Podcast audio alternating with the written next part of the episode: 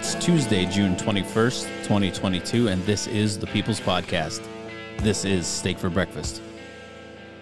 Smokey, this is not Nam. This is bowling. There are rules. Today, Junior! America! Steak. For breakfast! So stand by.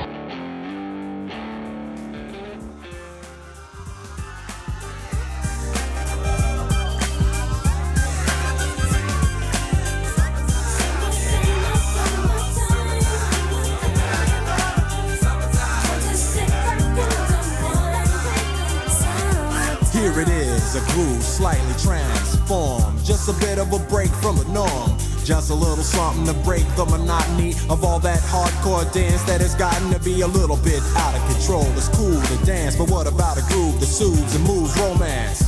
Give me a soft, subtle mix. And if it ain't broke, then don't try to fix it. And think of the summers of the past. Adjust the bass and let the.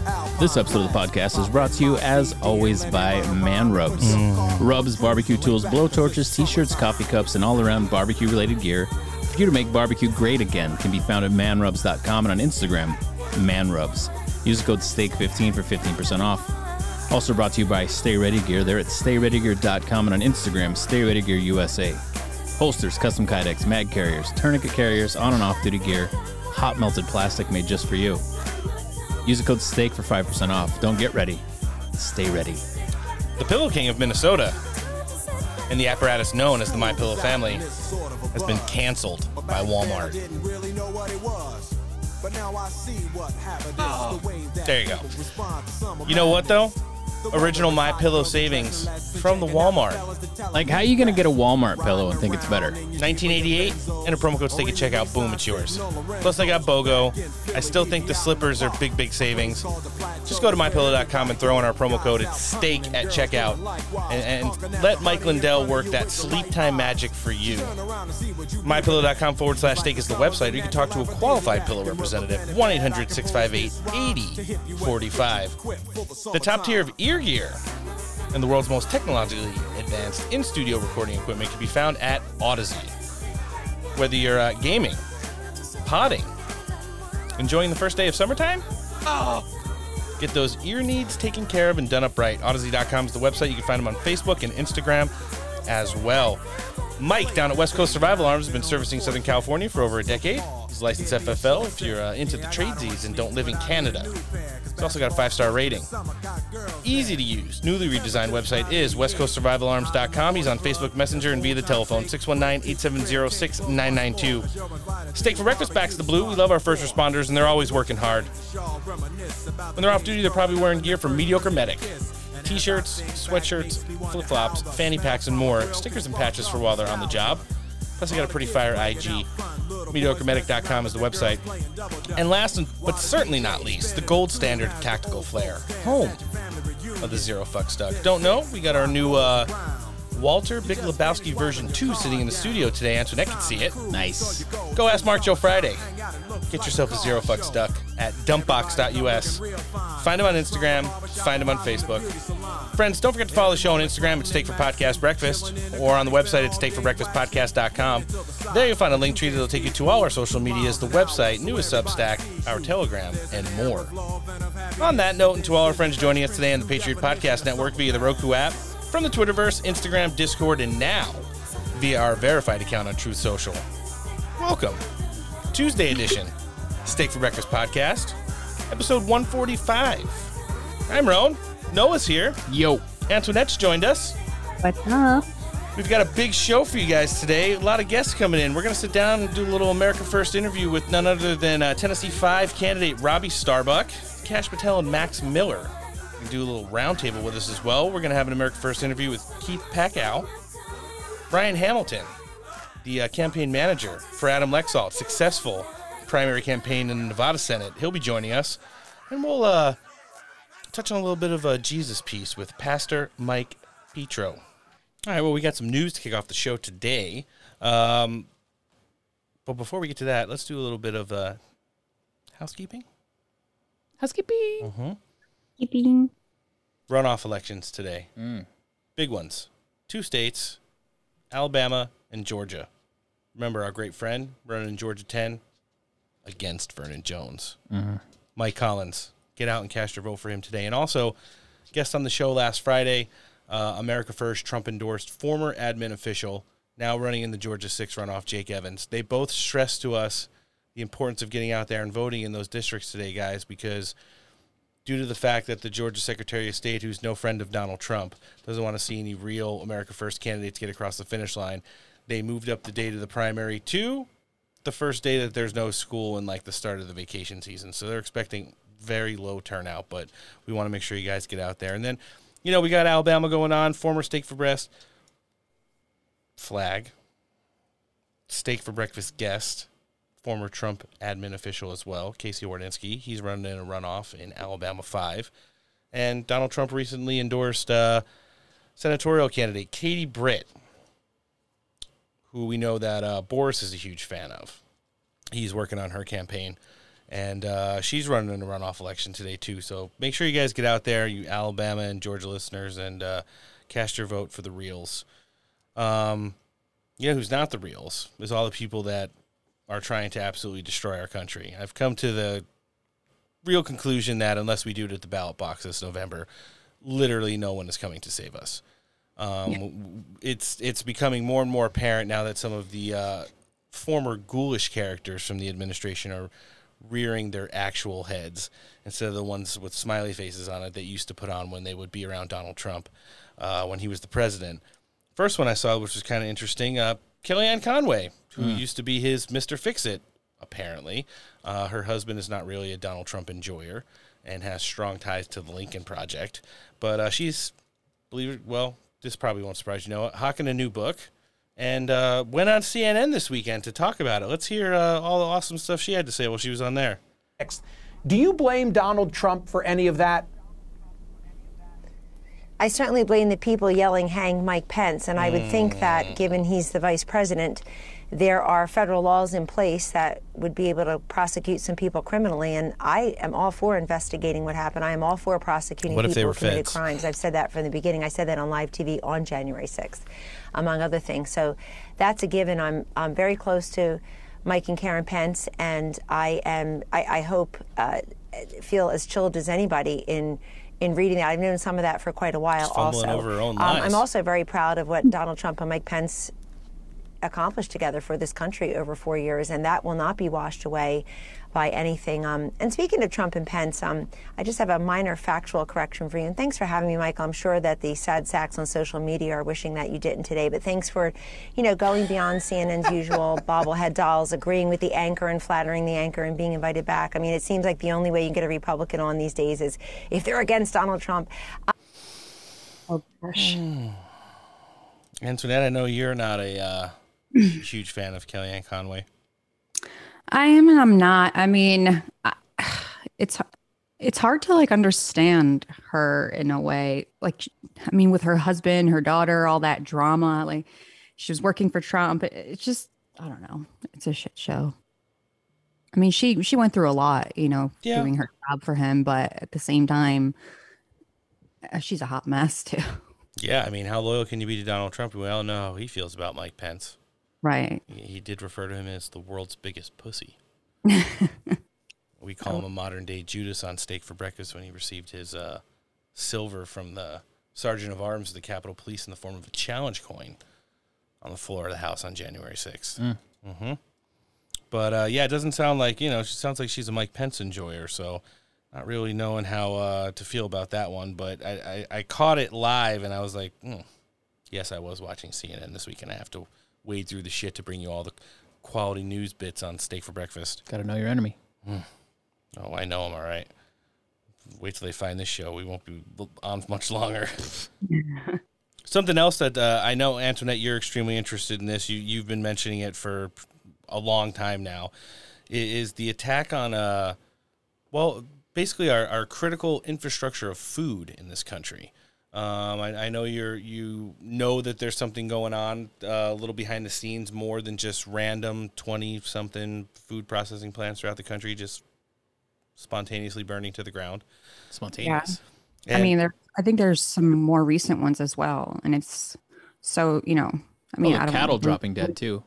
Well, yeah, like over 10,000, like instantly. And they're trying to, like, uh, one in, like, one situation where the livestock dropped dead, they were trying to say was like a lightning strike. And I'm like, come on. That was the biggest. uh, I mean, Thor four is coming out in two weeks. Maybe they're all holding hands. So uh, no, that's holding hooves. But you want to know what? The, and I saw there was a huge um, domestic coal train, not the singer or the detective, but an actual one that derailed in the middle of nowhere the other day, and there was coal all over the fucking place. So Oh, I think I initially saw that and somebody was trying to claim that it was seeds, but yeah, it looked like it was you know, something else. It was yeah. cool. Well, it, this story, this narrative has made it to Tucky. And uh, he- looks very confused. I guess talking coal is it. energy seeds. He's got his classic Tucky squint face on. Oh, that yeah. Yeah, but he he wants to know what get to the bottom of this. So let's hear him kind of uh, narrate a little. If your country has problems with its food supply, your country has real problems. Oh, we yeah. do. No one in the administration seems even to notice because there's nothing to do with trans rights.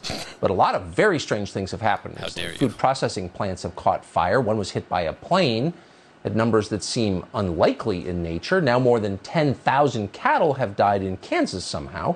We'd like to know more. Matt Finn is on that story for us tonight. Hey, Matt. Hi, Tucker. Those thousands of cattle appear to suddenly and rather mysteriously drop dead in Kansas, and now the triple digit heat is being blamed. The Kansas Department of Health said as of Tuesday it knew of at least 2,000 cattle reported dead after the high heat and humidity. Temps reached 108 degrees in northwest Kansas on Monday, and the National Weather Service says the sweltering heat could extend into next week. Now, one Kansas farmer, Greg Peterson, says the animal health index is the worst it's been in 10 to 20 years. Peterson says southwestern Kansas saw a rare heat burst that caused the temperature to spike to 100 degrees at night. That farmer explains that on very hot days, cattle must have those cool nights just to survive. Well, just as they thought they were cooling off, their systems thought that they were going to get a break. That temperature shot back to over 100 degrees. I think that's what killed those cattle. I don't know for sure, and and we probably won't find out for a couple days. Now, that farmer says there are theories out there, like the cattle being poisoned, and he says every possibility should be investigated. But he notes a fully grown cattle is worth about $2,000 a head to farmers, so it's a major loss when thousands die. Tucker. Hmm. Ooh, that's a shit ton of money. Yeah. I, I don't. I don't And remember. that's not including everything else. Yeah. You know, it's all happening very coincidentally and conveniently for these people. Just the words I was looking for. And I feel for the cattle though, because that's how I am at night too. I need I need to cool down. You need the dip. Need the dip. Yeah. Cattle can take heat though. That's the thing. Well, that's you a- know, and and if as long as they have a little shade and some, you know, Yeah, it's water, they're pretty good. No, I Yeah. agree with you. And he, you know, that guy did say this was like the worst heat spell in like 20, 30 years. But I don't remember 20, 30 years ago, like tens of Like, thousands of cattle just dying. Dead. Yeah. Like, at the same time in different places. It's a bit weird. I mean, my tinfoil hat says there's a lot more to the story. I mean, yeah, wouldn't it be more widespread if it was a occurrence that was happening all over? Mm-hmm. yeah, and I was reading comments from people and people that are in agriculture, farmers, and people that have lived with cattle their entire life and dealt with it. They're like, this is not normal. This doesn't. It doesn't happen like this, and their excuses that they're giving for it are bullshit. So, I mean, I don't know. I guess we're gonna have to keep an eye on that one. Mike Yeah. Pom- Mike Pompeo was making the rounds this weekend. He jumped on with Maria. Uh, well, now a, a parent rhino. Uh, after and listen for our listenership, people that are just coming in for the first couple shows. If you want to know more about the uh, all-inclusive Mike Pompeo expose, I used to be a huge fan as well. Go back and check out some of our uh, f- past episodes with Amanda Milius. She worked in the State Department when he was there, and said that he, along with Morgan Ortagus and their band of merry jerk-offs from the administrative state, made pushing Trump era policies there extremely hard. Even though he knew how to go on TV and say the right things, he would go back to the office and they would all kind of make fun of the first family and not do anything that he wanted to. He would continue in that same kind of thread. Let's hear him on Maria this weekend. Secretary, real quick before you go, I saw your speech at the Faith and Freedom Coalition's Road to Majority Conference in Nashville. It was a great speech. Congrats. I think that uh, you were complimentary to President Trump, but you also talked about what your leadership did in the administration. It has sparked lots of people to talk about you in 2024. Are you planning to run for president in 24? Well, thanks for the compliment. It was a great group. Uh, we need to build an American majority, an American coalition. That's what I talked to uh, the folks who were assembled there about. It was a wonderful evening. They gave me this Ronald Reagan Award. Uh, how cool is that for someone who was a young lieutenant and when he was my commander in chief? I'm, I'm working on 2022 all across the country, helping to get folks elected. And then Susan and I will work and pray and decide how we're going to best serve America as we move forward from there. All right, great to see you. Congratulations on that, and it's Maria, good to see thank you this morning. This So he's praying on it. Oh Mm-hmm. God. We're gonna have Pastor uh, Michael Petro on the show later today, and uh, maybe we can ask him about how does uh, praying for uh, how does praying f- to be the president get you? How far does that get you? Jesus bucks. Right. Jesus bucks. Yeah. Ugh. Yeah. Um, Is that on the gold standard? That's when you need to make the plinko noise. I don't know if you guys heard this one too. There's something else that, that broke over the weekend. There was a, uh, well, there was an insurrection at the at the U.S. Capitol this, this weekend. Wait, like a re- like a real one? Yes, an actual one. Hmm. People on Capitol grounds parading and or protesting. Oh. Uh, without express written consent or permit Mm. of the U.S. federal government. Mm. Did they let them in? They were in without authorization. Oh, so nobody let him in. I think that's Um, well, technically, Adam Schiff let him in. Oh. Mm-hmm. Antoinette, you heard about this? Is it the Stephen Colbert? Mm-hmm. Yep. Well, well. I Schiff, Schiff had to open the big the doors just so his head would fit through. that's true. Hey, I'm not going to say it because we're not time traveling, but damn it. Fine. Watermelon head confirmed. Yes. Okay, there you go. Uh, Tucky broke down Insurrection 2.0, the second darkest day, apparently, in the history of our country. Um, from the Stephen Colbert crew, let's hear it. This is almost beyond belief, but just before this show aired, we learned that last night, producers for Stephen Colbert's show on CBS committed insurrection at the United States Capitol. Adam Schiff, the congressman from California, who has spent the last year and a half telling you that unauthorized violations of Capitol space are a coup, Adam Schiff illegally gave producers from CBS access to the Capitol. And then the group, which includes the show's senior producer, a director, a comedian, and a writer, remained in the Houseworth, Longworth House office building after hours. And the point of them being there was for them to harass sitting members of Congress. Marjorie Taylor Greene, Lauren Boebert, U.S. Capitol Police say they got a call about a disturbance at about 8:30 p.m. They told us, "quote Responding officers observed seven individuals unescorted and without congressional ID in a sixth-floor hallway. Hmm, Officers responded. then arrested them and charged them with unlawful entry into the Capitol complex. Now, that's the exact same charge that many January 6th defendants face. We'll just get right to it. Well, it is likely that some members of Stephen Colbert's team will be held in solitary confinement for a year and a half without being charged. Why? Because this is an insurrection. And actually, joking aside, how could they not be held for a year and a half in solitary confinement without being charged? Because the precedent is in place. And how in the world can Adam Schiff, again, who spent the last year and a half eliminating the civil liberties of Trump voters on the basis of January 6th, and blocking out the do sun. the exact same thing and not face punishment? It's like an orange on a toothpick. We're going to tell jokes about, oh, it's like Pearl Harbor. No, it's exactly like what happened on January 6th. So we'll take a close look at what the punishments are. Liz Cheney, call your office. You've got another committee to impanel. Adam Kinzinger. You know, uh, they they were they were booked and and released. Yeah. I, I didn't see that one coming. You sure? So crazy. The double standard and like the ugh. Man. Does it end? Yeah, those poor guys sitting up in the gulag. I, I wonder if they even got wind of this. I doubt it. Pretty Yeah. sure they don't have TVs. No. Or the guards are like and if rubbing they if in they face. do, sorry, if they do, it's CNN playing the entire time. Oh well, God, what were you mean. saying, Antoinette? Sorry. No, I just said, you know, like that. I heard, you know, I heard like I'm sure everybody else heard how the guards were just so bad to are so bad to them. Yeah. abusive. So I mean, you never know. They're probably rubbing this in their face, like, haha, see.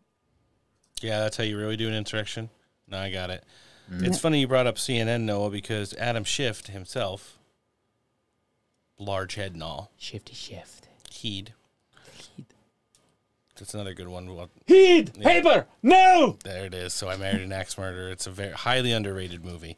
Um, he jumped on with Dana Bash this weekend on CNN State of the Fake Union Mm. to talk about how and tell me if you've heard this one before.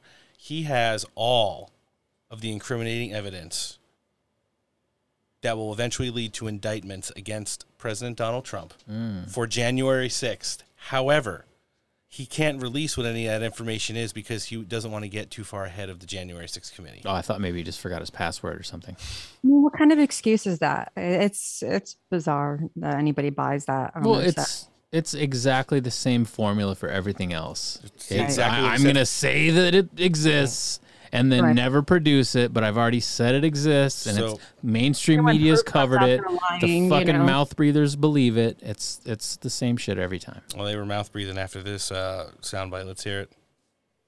will include evidence about Trump electors in battleground states who submitted fake electoral college ballots, even though Trump lost these states that we're talking about. We have already heard that campaign officials, Trump campaign officials, were involved in that. Do you have evidence that the former president himself was involved? Uh, yes, we'll show evidence of the president's involvement uh, in this scheme. Uh, we'll also, again, uh, show evidence uh, about what his own lawyers uh, came to think about this scheme. Um, and we'll show courageous state officials who stood up and said they wouldn't go along with this plan to either call legislatures back into session or decertify the results for Joe Biden. Uh, the system held because a lot of uh, state and local elections officials um, upheld their oath to their Constitution. A lot of them Republicans uh, as well as Democrats. Just to be clear, you said you have evidence that the then president was involved in putting a fake slate of electors out there. Do you do you have evidence that he directed it? Um, you know, I, I don't want to get ahead of our hearing. We'll show during our hearing what the president's role was in trying to get states to uh, name alternate slates of electors, how uh, that scheme depended uh, initially on hopes that the legislatures would re- reconvene and bless it. Will we see that he they directed didn't, it? and they pressed forward with it anyway. Will we will we see that he directed it? Um, I don't want to get ahead of what we'll show you during the hearing, but we will show you uh, what we know about his role in this. Your committee sent a letter to Ginny Thomas, the wife of Supreme Court Justice Clarence. And then they tried to parlay that into her. I'm glad. Out of all the things I don't like about um, Sotomayor, the Supreme Court justice, besides the fact that she goes to the Yankee games in full uniform to sit in the judge section, uh, she actually stood up for Clarence Thomas the other day and, and wrote a little brief saying, like, regardless of the way his wife felt about the election, whether or not it was rigged and or stolen, which we all know it was. Uh, she said talked about Clarence Thomas's deep convictions for the Supreme Court and her big time affection for him. So apparently they're friends, the same way that you know uh, Scalia and uh, Bader Ginsburg were. So that they're like the new version of it. So they don't see eye to eye ideologically in a lot of things, but when it comes to human being levels, so like apparently Sotomayor and uh, Clarence Thomas are pretty close. So it was good to see as you know people in the January 6th committee and the radical progressive left continue to demonize him and throw his wife under the bus for her expressing the way she felt after the election. The actual Supreme Court is sticking up for his family, so I think Hmm. that's pretty decent-ish, even though you know she's still crap. John Kirby weighed in today, as we're going to round out this section right now. Uh, and, and it is quite apparent that no one is coming to save us. They're just going to keep piling it onto the midterm elections. You just can't get exhausted, folks. You got to get out to the ballot boxes and, and, and put it, and referendum these people because, you know, it's just out of control. You talk about no baby formula, empty shelves, whatever you can find, triple, quadruple the prices, not exaggerating. At least in California, it is. Like I said, eggs at Walmart by my house are $9.47. For how many? Egg? 18 eggs. Wow. Yeah, milk is like seven dollars and change. Oh my For not not a gallon, like one of those like skinny quarts. A quart is like seven dollars. When they're Wow. there, if you go like, if you don't go to any store within the first two hours of opening, you're only getting like canned goods, boxed pasta, and frozen shit. Everything else is gone. That might just be because you're down south. No, I mean I, I live in like kind of nice. I went to Albertsons yesterday in the evening and it was Packed? decent. Decent. Decent. Yeah. But yeah, we stuff- don't have it that bad here, and we buy the best milk. We buy only like a certain kind of grass-fed, pasture-raised, you know, hundred percent natural. And yeah, it's more expensive, you know, than the regular milk that you can buy at the store, full-fat milk. But it's it's more expensive, a little more expensive, but it's not that bad. It's bad out here. Mm. Crazy. Yeah. But we're, Wow. we're getting close. I mean, there's there's dozens of gas stations in California right now that are over seven dollars. There there's I think five in San Diego County right now that are over seven. And there's no reason for it. That's just price gouging at Yep. that point. Because Yeah, like it's pri- it's either this is the price or this isn't the price. Uh-huh. Like if Yeah. you're gonna have your price be 25 cents higher because you're off a freeway exit or you're close to the border. Like I literally was leaving down south and I stopped at a gas station. I was like, "Holy shit, that can't be right!" And I drove up further north, like twenty cents cheaper. Yeah. I mean, the the overall price of gasoline is what we're we're reeling because the OPEC plus three nations are really taking a victory lap around Joe Biden. Mhm. They they literally are. So they they know he pinned himself into a corner, and uh, but that's neither here nor there. There's a, there is only one person who is responsible for all the things that are going wrong in this country. We all know who he is. Um, vodka aficionado. Putin. Mm-hmm. That's not his fault. Let's hear it. April? Hi, Don. Um, Hey, April. Two questions. Um, going back to Ukraine, could you talk about the implications of the grains issue that's heightening uh, in Ukraine as the um, president of Ukraine talked to the AU about it, the African Union about it, and also the repercussions of what happened in Texas um, on a national security front when it comes to basically calling President Biden the acting president? Uh, So I, I'm going to come back to you on the second one because I'm not completely sure I understand the question. But on the first one, let me just do the grain one first. Uh, we've talked about this before. President Putin is no kidding weaponizing food. Let's let's just call it what it is. He's weaponizing food. He's got an essential blockade there in the Black Sea so that nothing can leave by sea, and that's of course how Ukraine has historically gotten its grain to markets. And so the president's working with leaders around the world to see if there's other overland ways we can do that. Uh, and he's exploring a range of options. He's keeping an open mind about how that would look. Um, and um, and there's lots of other of our partners, particularly in Europe, who also want to see that done. So, so there's a lot of work being done here. Uh, but uh, but as I said, I think the other day, last week, you know, we know time is not on our side. I mean, this grain is a perishable commodity, so we want to get it out as fast as we can. I know how to solve the problem. Hmm. Every Hollywood actor, just fill your pockets with grain before you go over and uh, hand job Zelensky. Grain I mean, job. one way. Don't worry, Noah. Just fill your pockets and your shoes. He wasn't done. Wear some boots, maybe. We're going to double down on that because when we can't blame Putin, galoshes. What do we blame? Oh, come on. Somebody knows the answer. We had to live with it for a long time. Trump. No. Climate change. Close. Racism. Oh, Getting warmer. white supremacy. Oh, COVID. We're doing COVID mm. again? Well, let's listen. Mr. President, are you uh, you have, I know you're looking for more money from Congress for th- this vaccine campaign and for, for COVID funding going into the fall. Uh, How much of the supply of vaccines for these small children uh, is there? necessary. And, and how many Zero. of the nation's kids will you be able to get vaccinated before you need more money uh, from Congress? Well, we'll get through at least this year. We, we do need more money. Depends how many you But we want to don't die. just need more money for vaccines for children eventually. We need more money to plan for the second pandemic. There's going to be another pandemic. Scissor me have to think ahead. timbers. And that's not something the last outfit did very well. That's something we've been doing for fairly well. That's why we need the money. The last outfit. You pooped in the last outfit. You hear that, Antoinette? We need some money for the second pandemic because another one's coming. Did Biden just accidentally say the quiet part out loud? I don't know. Antoinette's like getting ready to crack open a white claw.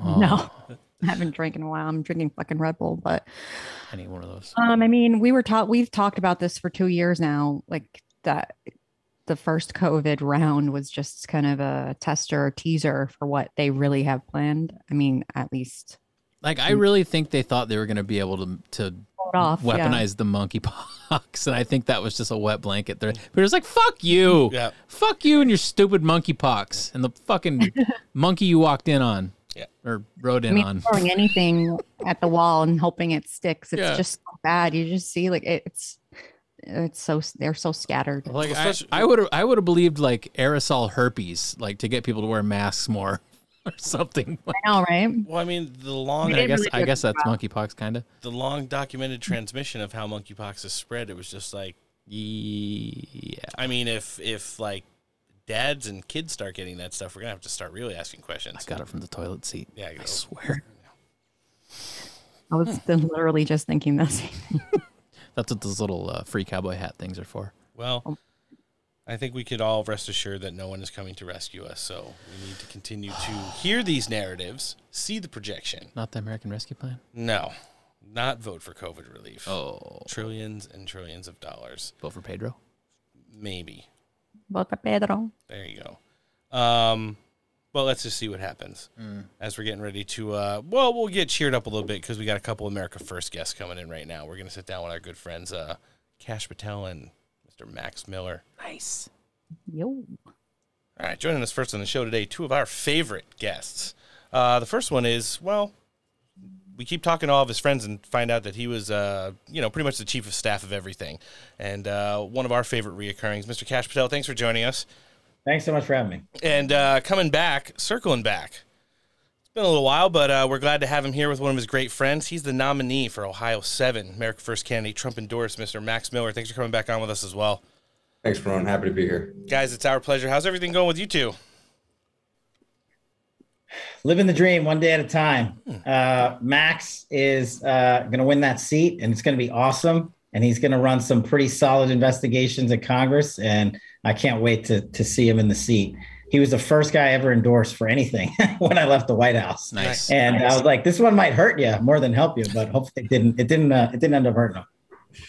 Yeah. No, it's uh, it, look, it's, it's it's been fun. Uh, you know, still, Ron, as I was telling you before we kicked on, you know, like yesterday, for example, I was out on the road at 6:45 a.m.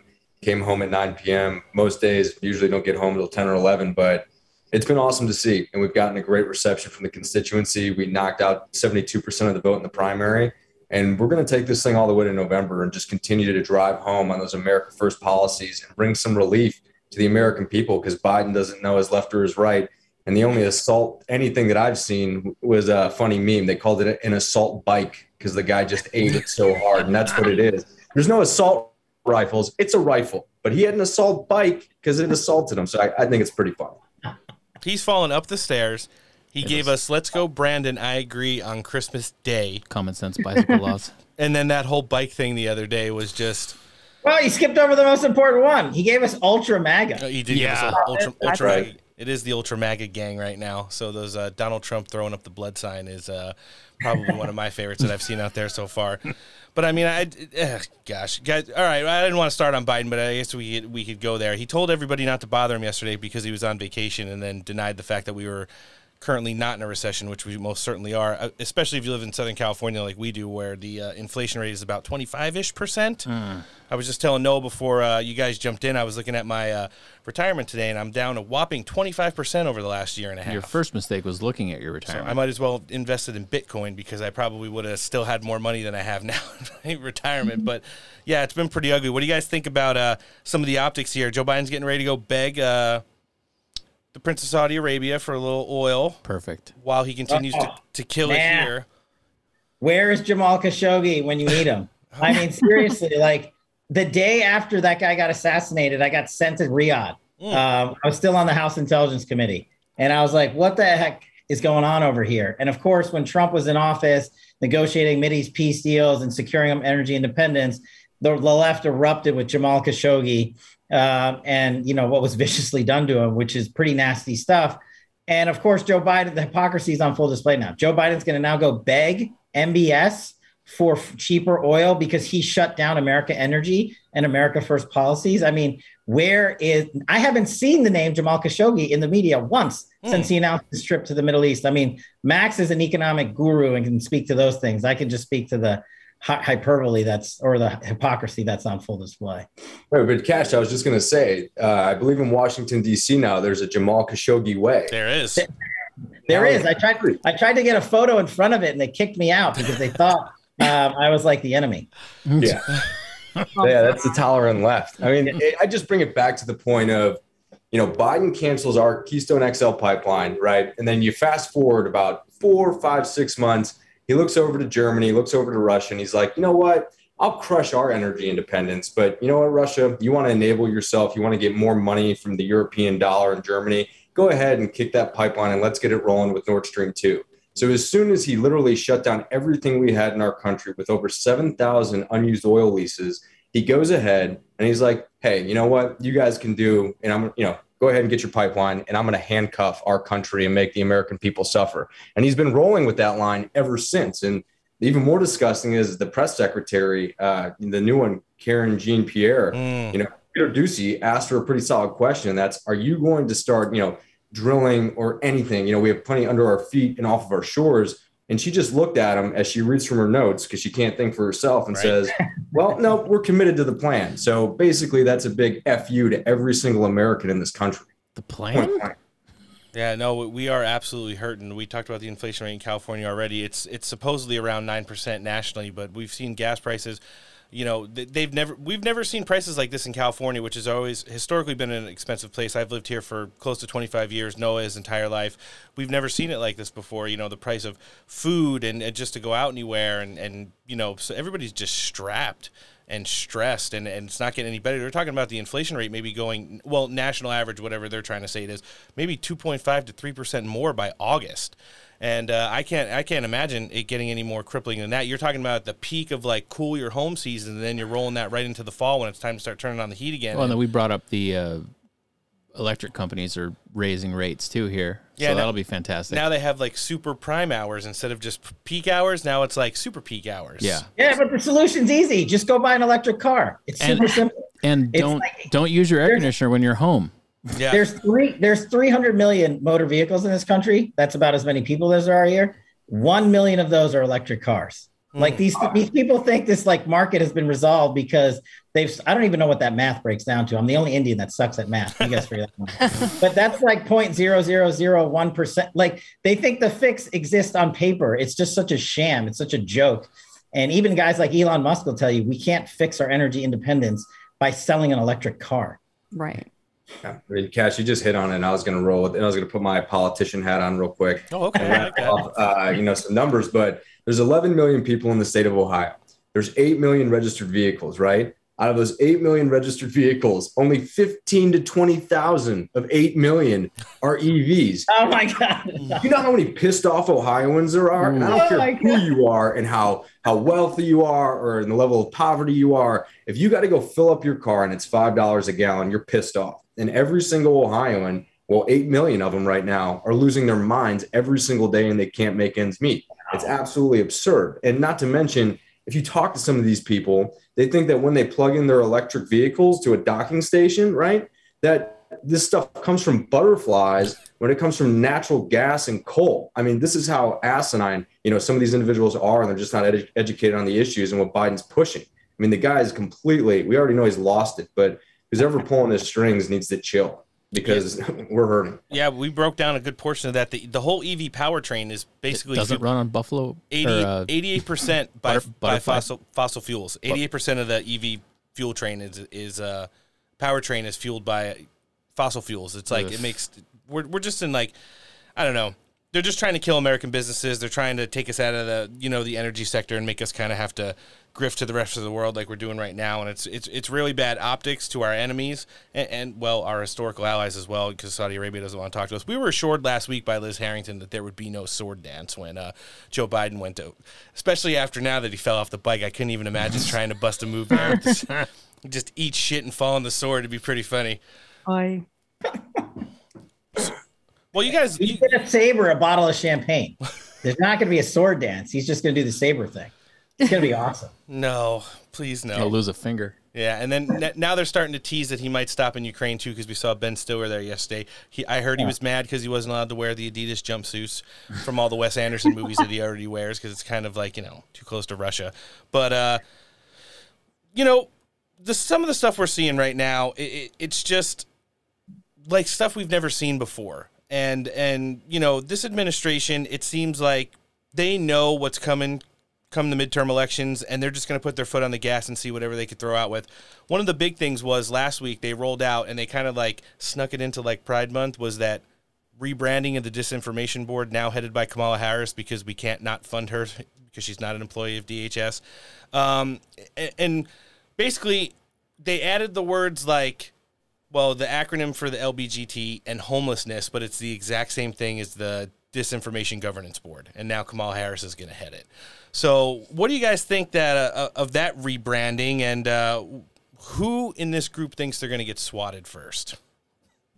Me. Perfect. Yeah, I actually I want to go cash. I didn't even want to say it. I'm not going to say it. I don't want to say Kash than me. Then you guys are next. I, or, or Oh. maybe who knows? Depends how bold we get. But said it. Kamala Harris taking over the disinformation board. I mean, look, what has this woman been able to accomplish except utter destruction and an, an, an inability to even put together? And it's pretty ironic because I choked up on that word. A few sentences to get anything done. Right. I mean, literally, great. Let her take the disinformation board. She's going to do absolutely nothing, as she's already done nothing for her country, and she's had more visits over in Europe than she's ever had to the southern border. This woman's priorities are completely out of whack. So, you know what? Honestly, the more stuff that they give her, the more I can sleep easy at night because I know nothing will be accomplished. I, and I'm going to take it one step further as a as a lone ranking brown guy in this room. Nice. Uh, you know, Kamala Harris. I'm not offended as her actions as a minority. I'm offended as her fake actions as a half Indian pretending not to be one. Right. Right. So I think you know maybe she should show up and say you know what her heritage actually is. Raised by a single Indian mother in California whose father left her and literally to this day denounces her, but she's trumpeting around as if she represents the black community, the African American community, or whatever label they put on it now. The challenge I have to her and Barack Obama is the same. They forget the other half of their existence. And oh, by the way, your African label, African American label, I'm actually more African lab- American than the two of them combined. Um, since my parents and grandparents were born and raised in East Africa.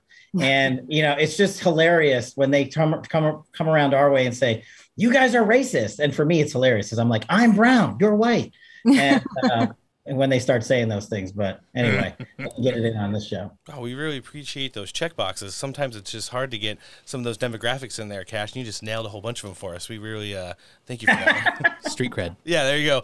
So good.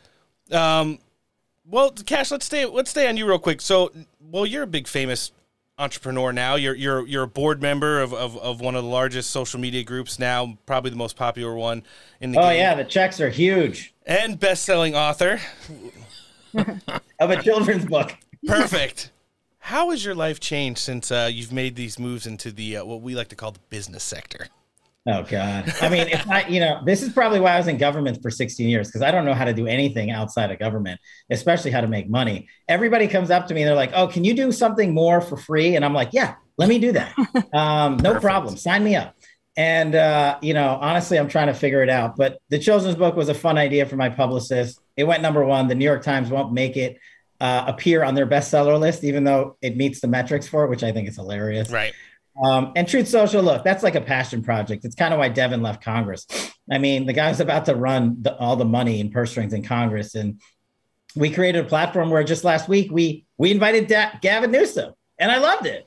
Like I wasn't hating on the guy for joining. I was like, let's hear everything you have to say and bring your entire army of morons over here because this is an actual free speech platform. And by the end of the summer, it's going to be half as big as Twitter. And then I think in a month we're going to rock the Android uh, finally. And so you're going to see a massive increase over the next couple of months. And as Donald Trump said, he's never going back to Twitter or Facebook. So it's the only place you're going to find him. Wait, half as big as Twitter with or without the bots? Yeah, that's true.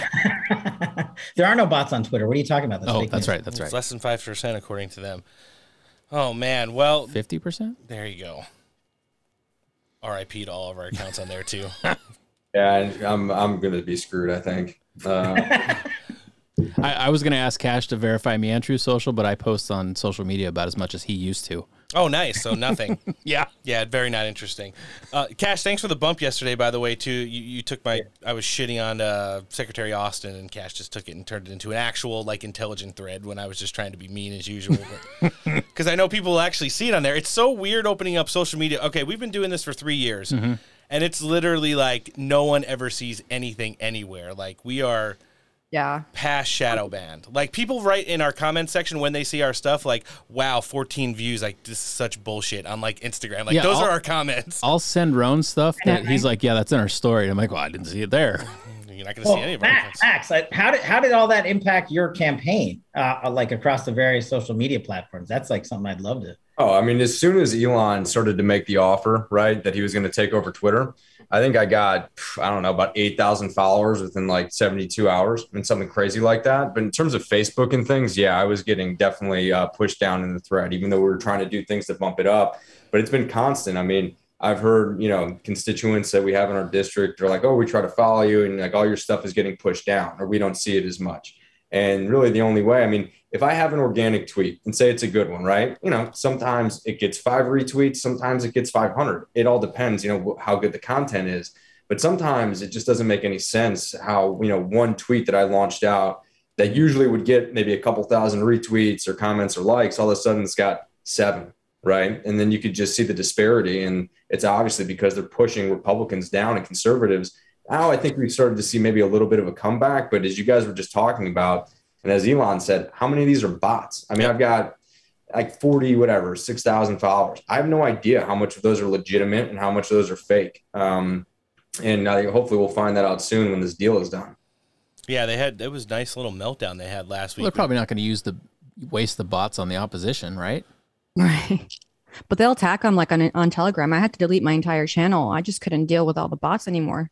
Like even if I put those bot cleaners Yeah. and like those moderators, they You know, would- you know what's good? You have a future congressman on the line who can shut down the bot industry. Damn. Oh yeah, no, I plan on doing it. No, I mean, look, we're going to hold every single one of these animals accountable, not only within the private sector, but also more so in the public sector and the corruption of all these career federal federal bureaucrats that have continued to just take a knife and just one by one poke us, just to screw with us every single step along the way. And that's been our last 17 months. I love it. That's, Max was in the Thunderdome at the White House, and he's like the only guy running for Congress or Senate or anything that actually freaking gets it because he lived it. This guy was slugging punches back in the White House, and it was so awesome. And the, the only people that heard about it was like the three people in the White House that cared, like me and Scavino and like two other guys. But he's taking that mentality and, and he's going to bring it to Con. I can't wait. I can't wait. You don't understand. Like having that mentality in Congress where it doesn't exist right now, where you just don't care about anything but getting the job done, it's going to be so awesome. No, that's you know what? There have been a lot of guests who, off the record, some of them are your friends, and some of them are other people who have worked in the Trump administration that have specifically pointed out Max as like they called him like one of the gatekeepers, like the last person you want to piss off because he's gonna make sure, like like literally off the record. They're like, "Oh, I saw you had Max Miller on." He's like, "He's a great guy." I was like, "Yeah, we loved him when he was on." He was like, he had a great platform. He's 100% America first. He served his ass off. They're like, "Yeah," and if you ever pissed him off, it'd be the last person you piss off in the Trump administration. I'd be like, "Oh, damn." No, no, no. It takes a lot for anyone to get to that point. I mean, come on, right? But uh no, but Kash, you're right. I mean, look, we were there, you know, working our asses off, you know, blood, sweat, and tears with that man. For me, it had been the last six years. But uh, what he was able to pass on to me and the institutional knowledge of what I'm going into Congress with, that's what's going to make me effective while listening to the actual people on the ground. I mean, it's no BS. I'm giving 25% of my salary back to the people of the district because it, these congressmen, these all these pe- public officials, they get paid way too much. Yep. Okay. If you had all these public officials get paid what their average median salary is, whether it's in their state or their district, you would lose probably 90% of everyone who is in office right now because they're only in it for their greed and they're only in it for themselves. We have to find people who you know don't need the job but want the job. It doesn't matter what socioeconomic background you come from. If you want to put in the hard work and serve the people, then you know don't just do this, right? Use your mouth and then put your foot forward and get it done for them. But also don't overpromise and bullshit. Tell them the truth. Tell them what maybe they don't want to hear, but it's something that they need to hear that's based in reality. Because Democrats will promise you the world and they'll tell you that, you know, they'll be able to take you from zero to 100 When really what they'll do is they'll take you from 100 to negative 100 Yes. and then bury you in this country in, in the same token. So now I'm excited. And then bring you back to zero and claim that they helped you. Yeah. Best, Oh, job, yeah. best jobs done. I have one. I have one request of Max though. You have to have lunch with Adam Schiff on day one. Okay, only if I could do this, Kash. I'll have lunch with Schiff because he was on my deposition. and He's such a nice guy. Uh, if I'll walk in, I'll just be like, "How's it going, Adam? Okay, you doing all right?" Do You know, you know what you can call him out on. Adam Schiff hasn't actually lived in California in like 15 years. He has a mansion in Maryland. Um, he doesn't even live in the district he represents. I wish people would call out the, the, the clowns for that nonsense. But, uh, Max actually is from, lives there, and breeds Ohio, which is what people should have to do to serve in Congress. But but Yeah. Ad- but Adam Schiff is telling everybody in the legacy media that he's got like the actual dirt on Donald Trump about January 6th, but he just doesn't want to get ahead of the committee, so he can't tell anybody yet. Oh, isn't isn't that what today's for? It's like the shift show today. Like he's the one leading the charge on the unselect committee's uh, parade against Donald Trump. Where have I heard that narrative before? I don't know if you saw DJT absolutely annihilate that guy in Tennessee the other day. Yes, he but did. he destroyed Watermelon Head. I mean, it was on another level. I haven't seen something like that in probably a year. And I spent the better part of my day crushing that individual.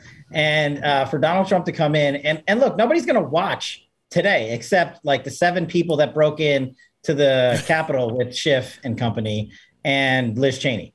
Every, I think they've had to like literally truncate their hearings because everybody stopped watching, even though they tried to make it all Hollywood glitz and glamour. And the American people are like, who cares about your fake investigation? What I care about is not paying 150 bucks to gas my car and get my kids diapers and baby food. And oh, how about you shut down the southern border so my youth doesn't die from Chinese fentanyl? These people just don't get it. And that's what's going to be on display today on the TV. But uh, hopefully everyone's just watching your show. Yeah, hopefully they'll be listening to us.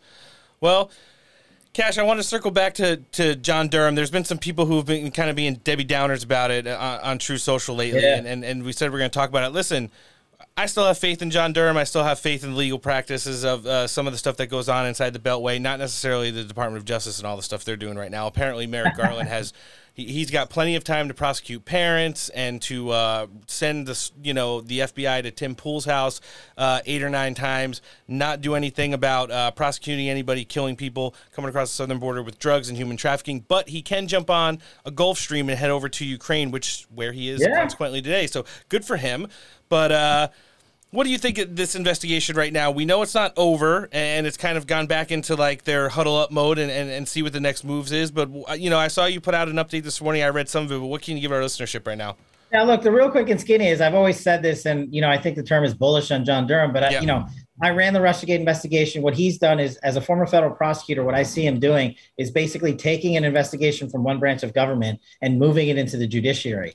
And I don't think he's sitting down right now saying methodically, "Oh, what do I do next?" I think he's had his next ten moves laid out. Yeah, he's going to prosecute the Steele source Danchenko in Virginia later in the fall. But what I think you're going to see is the actualization of his investigation before then, with multiple indictments of the FBI and the likes of Fusion GPS, because as a federal prosecutor, you don't tell the world you have a joint venture conspiracy if you don't have a joint venture conspiracy.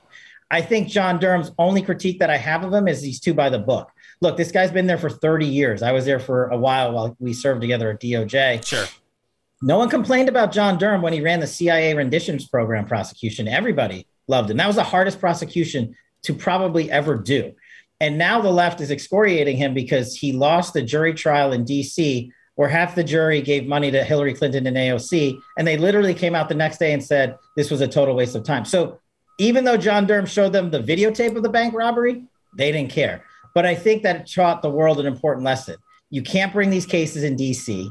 And I know as a prosecutor, you can bring these cases elsewhere. But I think John Durham's one crutch is he's too by the books because the regulations say you should recommend to bring them in DC. And hopefully brings this conspiracy in, in Ohio or Kansas or wherever, because you can get crafty with jurisdiction.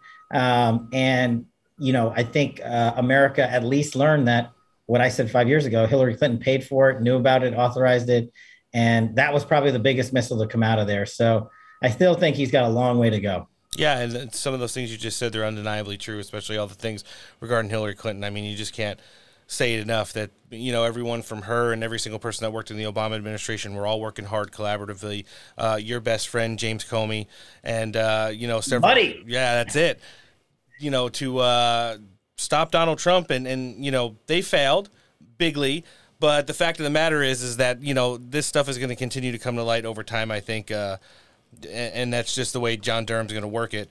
Max, you know what I wanted to ask you? I saw it get leaked on social medias yesterday. I know you're a veteran and uh, you care a lot about the armed forces uh, and, and and how you serve this country so very proudly. Uh, there has been a lot of woke uh, videos, some of the new trainings, uh, especially for the Navy, that have leaked online yesterday, and uh, you know, it says a lot about that in combination with the big diss that uh, Secretary Austin got from China this week and uh, talks about the state of the military right now. I know last time you were on with us, you talked to some people and, and you said even though it, it hurts, you see people telling you that, you know, they think they're going to get out just because of the way it is right now. But when you see stuff like that start to leak online, when it's literally like a children's show and this is what they're teaching the people who are supposed to go out and like defend the sovereignty of our nation in war, how does that make you feel? It makes me feel sick. I mean, while the Chinese are teaching their military quantum mechanics and how to literally effectively kill every single American and what we love is our way of life, we're teaching our military on how to love one another. We're teaching them about gender and social identity. We're teaching them about critical race theory. You know, all of those things together. No, I'm not even going to be cute. It's insane. I mean, these are the practices that are going to get young men and women killed on the battlefield. Yeah. And here's my biggest concern once we do get into another war, which it's going to happen, we're the United States of America. We're going to have some, you know, someone like Biden who's going to be itching, itching to pull that trigger. And I'm actually shocked that he's had this much reserve. Uh, someone's probably holding him back every single day. But that is, we're going to have heavy casualties and heavy loss of life because we're going to lose all of these men and women who have real combat experience. And my concern is for the next time we get back in there, what are they going to be more obsessed with? What they're learning in their annual training classes about how to love one another and accept one another or no? No that's not what's going to happen. And that mentally and psychologically is going to impact every single individual on the battlefield. And if it's not on the battlefield it could be a drone operator. It touches every single job on the entire spectrum of the military in every single branch. And what we're doing right now is we're not only are we coddling our country and treating everyone like we're stupid and that we should love everything and to you know accept that a marginalized group that has a mental deficiency with them that's you know socially acceptable and put it online and put it on TV and teach it to our young kids? Absolutely not. All of that will come into play psychologically on the battlefield. So yeah i mean when you talk about all of this it's incredibly disturbing and it just shows you where this country's priorities really are. They're not to invest in our military to make them stronger and to fight harder on the battlefield. No they're invested to literally change the fabric of our society, whether it's from the military aspect or anything in federal government, all the way down to local. This is what they've seeped into with insane indoctrination. So, altogether, it's as simple as this. We want to continue to treat our warriors, and that's what they are warriors in every branch, not to be killers. That's great. You know what? Then we know what we're going to face come in the future heavy casualties and a loss of life because we will no longer be the greatest superpower in the world because we're too obsessed on stupid, stupid crap while the Chinese are already working their way into Africa. They're already in Afghanistan. They're laying the pipe work to have, you know, an entire conglomerate for not even 10 years from now. They're planning 50 years from now. And yet we want to cut off our energy independence and all of these things that make us incredibly weak to the core. And, and I know we talked about it earlier, but Biden falling off that bike, yeah, it's funny to a certain extent. But what's not funny is you have every leader of every country looking at President Biden in the United States as a goddamn joke. Yeah. Mm-hmm. And that is a true reflection of what that really means. And while, you know, I saw a a headline in the Atlantic, you can't make this up. It said, what we've learned about Joe Biden falling, dot, dot, dot, that you can pick yourself back up and continue to ride and go along. Oh my God. Where the hell am I? I thought those were fake. I thought it was like grand old memes. Like, no that that is real and, it- and it blows my mind that it's just like okay well an old man fell. Well this old man has fallen like four or five times and you're like we can make this an inspirational quote. But if president trump grabs a handrail and he's on a wet ramp and he just is doing it for stability oh there's something cognitively wrong with him right? Like and they just hammer him. The double standard and everything that we see. Uh, but going back to everything, I mean, no, this is this is their master plan. This is what Democrats do, and they have full control of the House, Senate, and Oval. Their policies are incredibly dangerous and they take us down in a matter of 17 months. Yeah, those forgotten men and women who, uh, you know, live in a lot of the bigger urban cities, the Philadelphia, San Francisco's, Los Angeles, St. Louis, Washington, D.C.'s, who are usually under the thumb of these radical progressive policies for the last 25, 30 years. We're seeing it on a national level right now. And I saw a poll today that said, like, Biden was still, you know, polling favorably, like 65% in the Democrat Party. I was like, do these people not use actual money to do anything? I, I, I can't understand how you know, they, they would just go and be like, oh yeah, I would definitely vote for that guy again. No, but I mean, but you you have I believe it because I've talked to people who are still 100%. They have their Biden pom poms in each hand and they're going about their lives just the adults are back in charge, pumping that arm. America's back. Yeah. Yeah, but that's look, 35% never changes. We got 34% on the right, they got 35% on the left. Never changes. Yeah. It's that middle ground you got to win a chunk of. That those polls are kind of like meaningless when they say 35% still strenuously support Biden. Right. They're never not going to. It, Biden, insert whatever, Kamala, Hillary, whoever whoever you want to put in there, Buttigieg or whatever Trump calls them, uh, Nudie Burger. Yeah, it's all the vote blue people. Like, I don't care who it is as long as it's blue. Right. And so so you know what you have to what you have to do to win the middle, and this is probably something I learned from both President Trump and Devin Nunes, is I was like, when I was running Russiagate, I was like, oh, we're going to convince the world. We're going 100%. He's like, no, we're not. We're not going to convince the world 100% of everything. But what we need to do is convince the middle part, 7 to 10%, and then you win. And I think if we do that um, with just telling them what happened with Russiagate or DOD, you know, or any national security issue, we win on all day long. Any economic issue now, we're winning on all day long. Yeah. And the military, yeah, Max and I are biased, you know, having been in it and and me having the privilege of being in it as only as a civilian. You you get more drive from that mission and under President Trump's leadership than I did in my 16 years in government because he he makes you care for our veterans right and makes that a priority. He makes you care for arming our soldiers. And as Max said, it's insane to me that General Milley is on the on the Hill, chairman of the Joint Chiefs of Staff, talking about white rage and how he wants. Dude, if you want to understand white rage more, look in the mirror, clown. Yeah. I mean, this guy is the puppet master of politics, and he's supposed to be the highest ranking apolitically uniformed officer in the country. And I constantly put him on blast because he's putting out campaign plans. The Department of Defense is putting out campaign plans on the weather. Now, there might be a place for climate change, but it has no place in the Department of Defense. Why do you think we're getting our asses handed to us, as Max said, by the Chinese and the Russians? Because our brave warriors are looking at the setting sun instead of what's going on in space and underseas and downrange. And, you know, and I don't want to sound glib, but I've said in 18 months, conventional soldiers are going to be back on the ground in Afghanistan. And I don't know if they're going to be equipped, as Max said, to do the mission.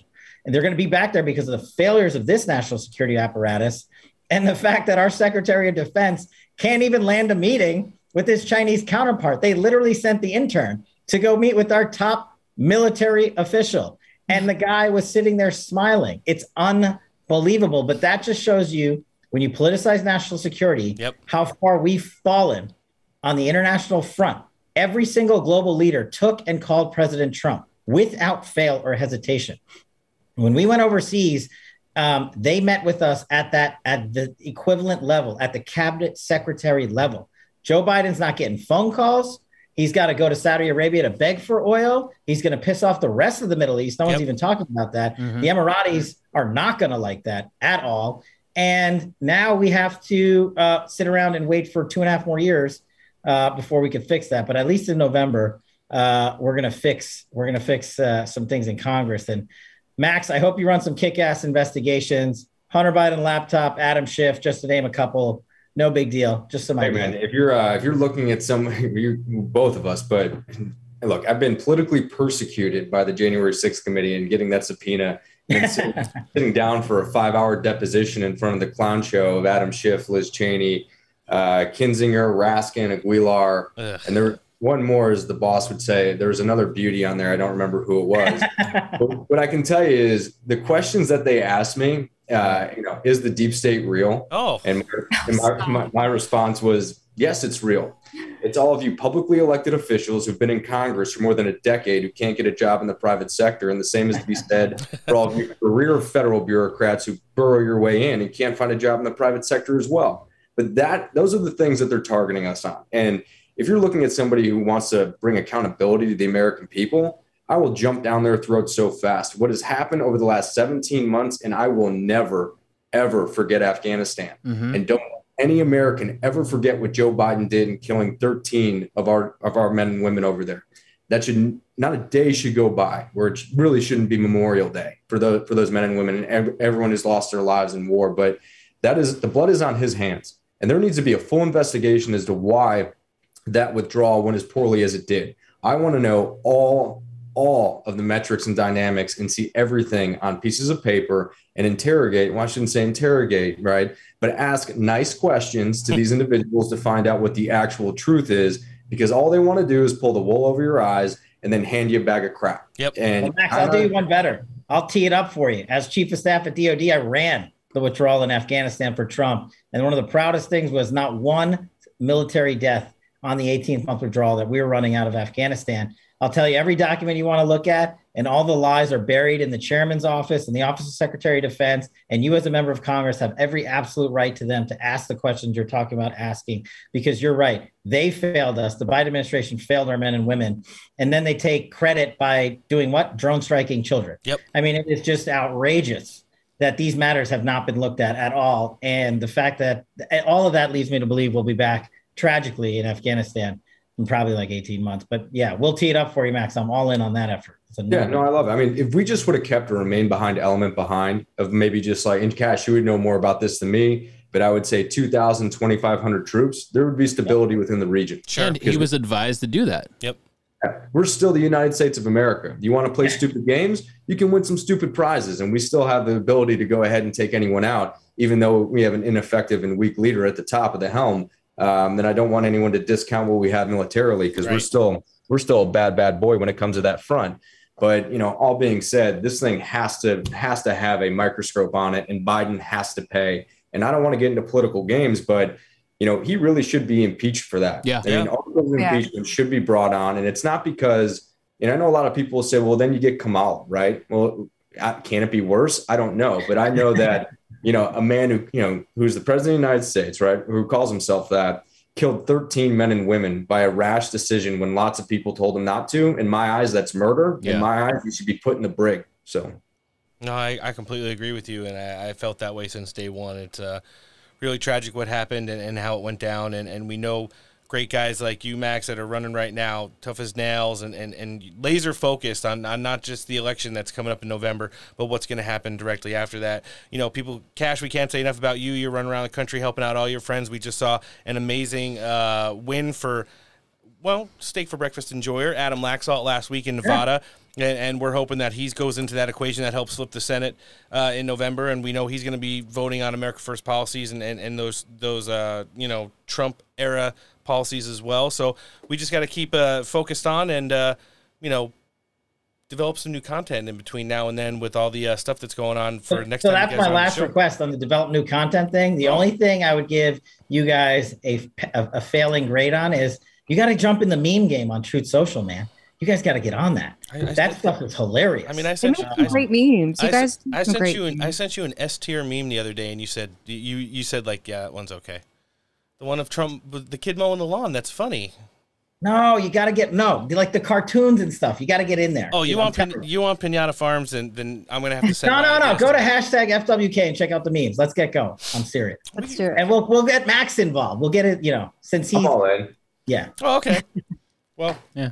I guess we'll just continue to bring attention to both of you guys, not only on our show but now on social media. Max, why don't you tell everybody where they could find you? We want people to continue to donate to your campaign website and support you as you're uh, getting ready to head into the summer months now and getting back on the road. And of course, we're going to have you on before the November elections. But uh, tell everybody where they could check you out. Yeah, thanks, Ron. Uh, you can go to votemaxmiller.com. Again, that's votemaxmiller.com. On uh, on Twitter, it's Max Miller OH, and the same is on Truth Social, Max Miller OH.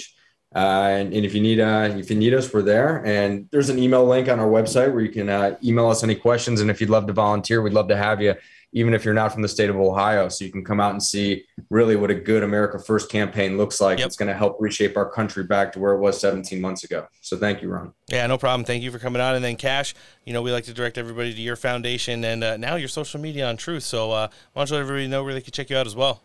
Yeah, two places. Thanks so much, guys. Max, is a blast being on uh, with you. Um, look forward to seeing you in the halls of Congress. Uh, I'm at fightwithcash.com. It's fightwithcash with a K.com. Set up my legal foundation, full on charity. We're going to start helping vets. Uh, we're not just going to start paying for lawyers. We're going to do a lot more there at fightwithcash.com. And the only social media platform I'm on is at Kash on Truth Social. We're going to keep going there. It's going to be a relentless campaign to make it one of the largest social media companies on planet Earth. So I hope everybody checks us out on Truth Social uh, over at, at Kash. And thanks, guys. Uh, you guys have a kick ass show. Uh, I'm sure we'll, we'll be back soon. Well, we appreciate both of you guys, all the hard work you're doing, different levels of it. But, you know, fact of the matter is, even us down here at Steak for Breakfast, we're all working together for one solid goal, and that's cliche as it sounds to literally make America great again. This is the former Chief of Staff to the DOD and the nominee for Ohio House seat in District 7, Kash Patel and Max Miller. Thanks for coming down on Steak for Breakfast. Thanks, guys. Take care. All right, joining us next on the show today, one of our favorite guests. He's running an America First campaign in Tennessee 5. Coming today to give us a little bit of an update. Robbie Starbuck, thanks for coming back on Steak for Breakfast. Absolutely, always happy to be here. No, How are you guys doing? We're doing great. It's our pleasure to host you. I mean, we've hosted you and, and your wife before. We love you guys, and uh, we're excited to have you back. There's been a lot of development since the last time you guys have been on the show. Uh, so, to get our listenership caught up, you were going back to court the first time, and uh, you want to kind of take it from there and let us know up to now where you're at. Yeah, so in federal court, uh, we ended up getting pushed to state court. In state court, we won, um, and they put us back on the ballot. The Tennessee GOP decided, though, that they wouldn't accept the state's ruling, and so they went and appealed to the appeals court. Um, the Circuit of Appeals then essentially put out there that they were going to go to an en banc decision where the entire court was going to decide on it together, which is exceptionally rare. And apparently, you know, a lot of legal experts have told us they believe the Tennessee GOP must have thought they were going to lose because they immediately appealed to the Supreme Court.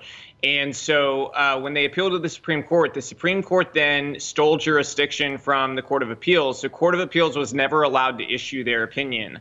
Um, and so, you know, Supreme Court is, for better or worse, I think a lot of people think slightly more political than the other courts are. Sure. Um, And, you know, in terms of, you know, sort of how it all operates. And we got a decision we didn't like in that court. And they essentially said that the Republican Party in Tennessee and the Democratic Party in Tennessee can do whatever they want, which means it goes as far as this. You ready for this?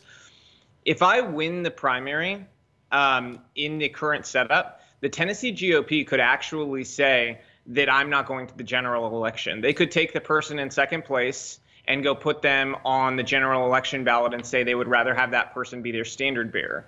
And in court, this is the real kicker. They said they were asked, why did you do this essentially? And they wouldn't give an answer. And they said, because essentially they can, you know, and they said they don't feel I'm a Republican. And so they're entitled to do that. What? And they don't have to explain themselves. Because here's their problem is if they say I am a bona fide Republican, then they have to allow me on the ballot because of their own bylaws. But as long as they say they just don't feel like I am, they can do whatever they want. And so this goes even further into the future. You know, now the law of the land in the state of Tennessee is that the state, these parties, so the Democratic Party and the Republican Party, can decide, for better or worse, who ends up on primary ballots. So they could say, you know what, on the left, they could say, we're only allowing these progressive, far left lunatics on the ballot. And on our side, they could say, we're only allowing the Romney esque, you know, corporate raider era people on the ballot. So it's forced us into a really unique, bizarre position. So, you know, before they kicked me off, we were leading the polls. Yep. And now we're in this position where we have to run a write in campaign, having the highest name ID and having been winning by a lot.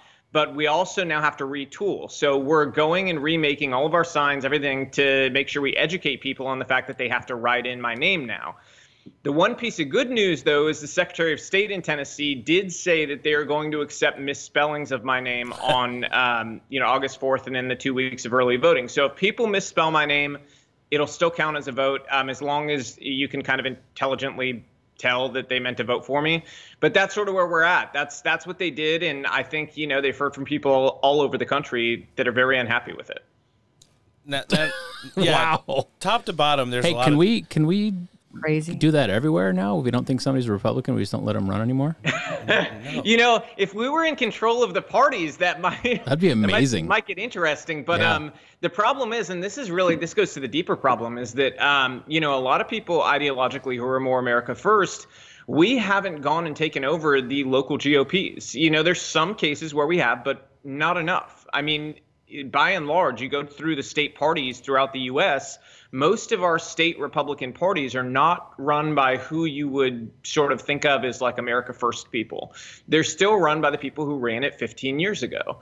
And so, because of that, these are the people who really worked against Trump. You know, uh, I mean, even here in Tennessee, you know, our state party in 2016 sent never Trump electors to the convention you know and even though he won the state they went and sent these never trump people so that on the third ballot they could flip over and vote for somebody else so that tells you a lot about who's in control of of these parties and ultimately we have to show up and take control of them Yeah, Ta- taking over mafia territory. That's true. I mean, Robbie, there's a lot of things that you said there, top to bottom, that's kind of unprecedented. I, I want to kind of start.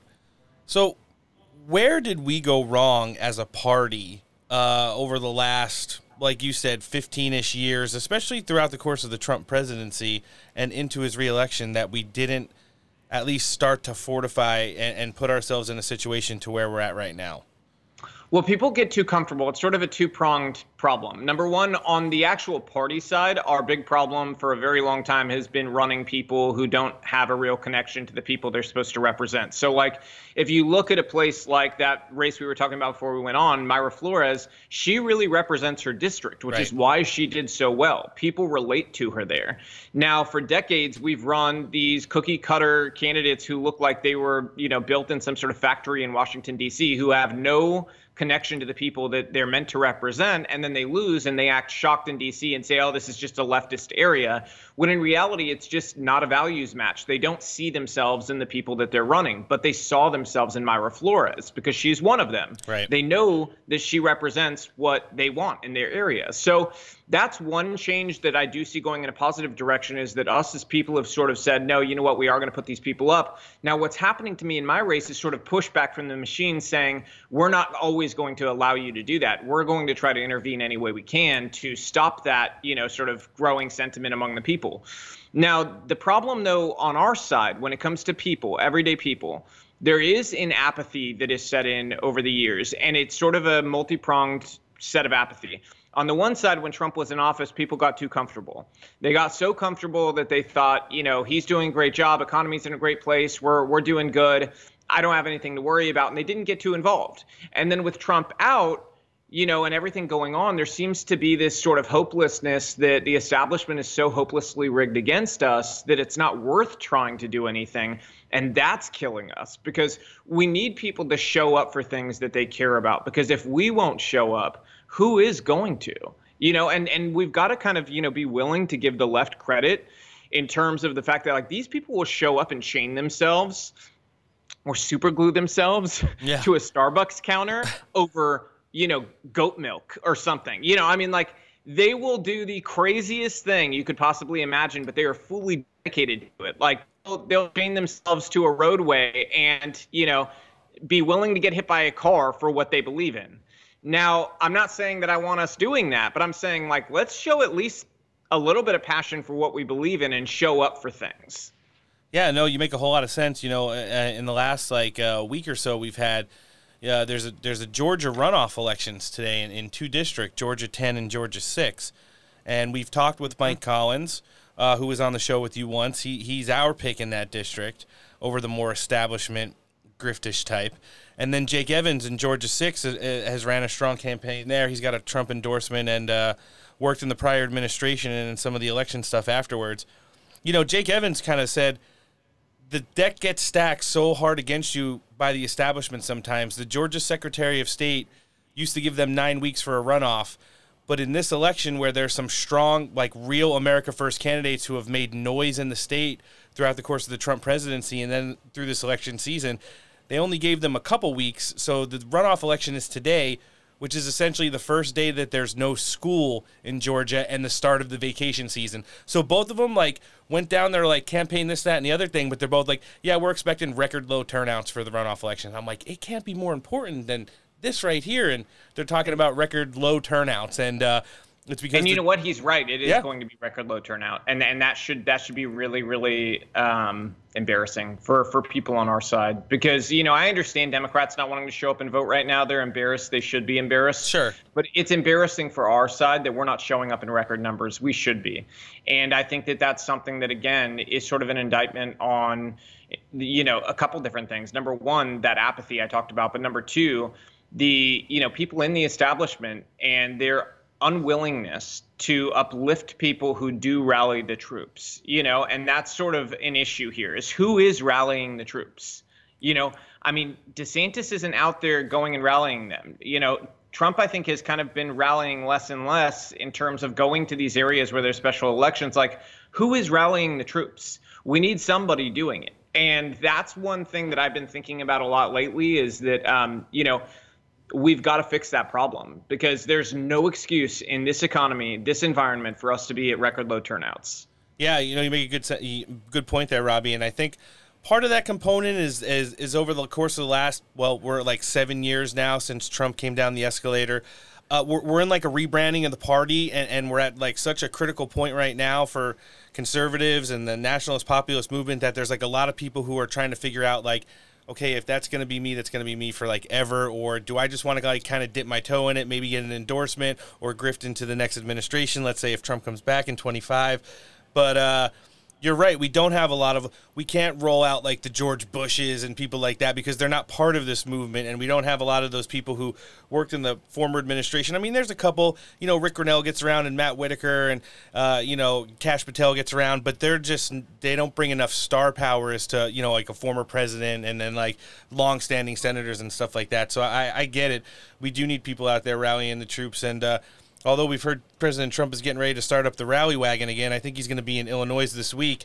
It's just it's just a lot for someone who's technically not running for president right now to have to go and like literally do rallies for house districts. You're asking a lot for like one person, you know? Well, I, I do I think that you know if if he wants to run in 24 and continue as as the leader of the party, I do think that is something that is part of whoever the leader of the party is needs to do it. And and if it's I think it's President Trump right now. Yeah. You know he's got to go out and do it because we've got to win these races. We have no other choice. Mm-hmm. We have to win these. We've got to take a majority, and the right people have to win because the worst thing that could happen to us is we take a majority and it's filled with people like Kevin McCarthy. Yeah. Okay.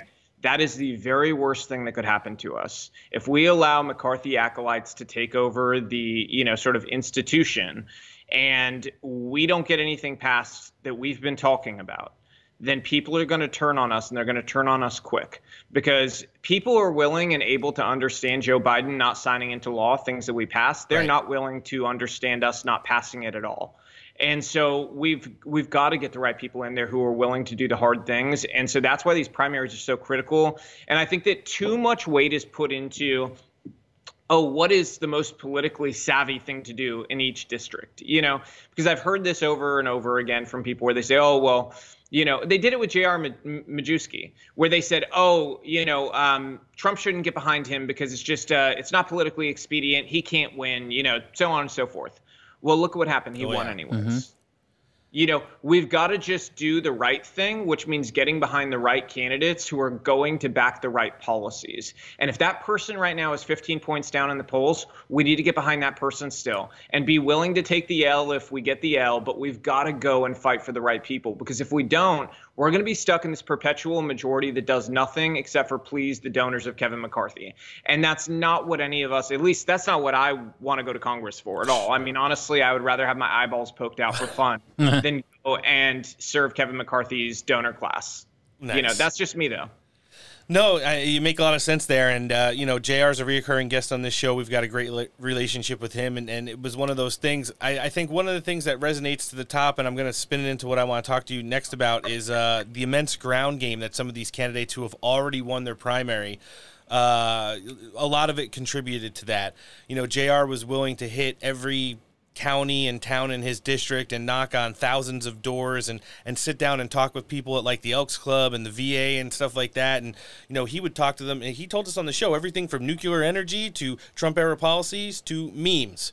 And it's like sometimes people want to hear different things and different things resonate with them. But when they hear somebody that could possibly represent them in the Beltway saying these things, it's like okay, that's not like a campaign commercial. That's not like a we're going to lower taxes and tackle Obamacare. We're just real slogan. people. Yeah, real you know? people. I mean, that's that's the thing is that like, you know, and some people have gotten mad at me actually because of memes I've posted, um, and I'm like, listen, have you ever sent somebody in your family a meme? Like we all have family text groups or friend text groups, sure. and people send memes. I mean, that's just reality, okay? Even even the stuffiest members of Congress, I guarantee you, have somebody in their life who sends them memes. Yeah. Okay.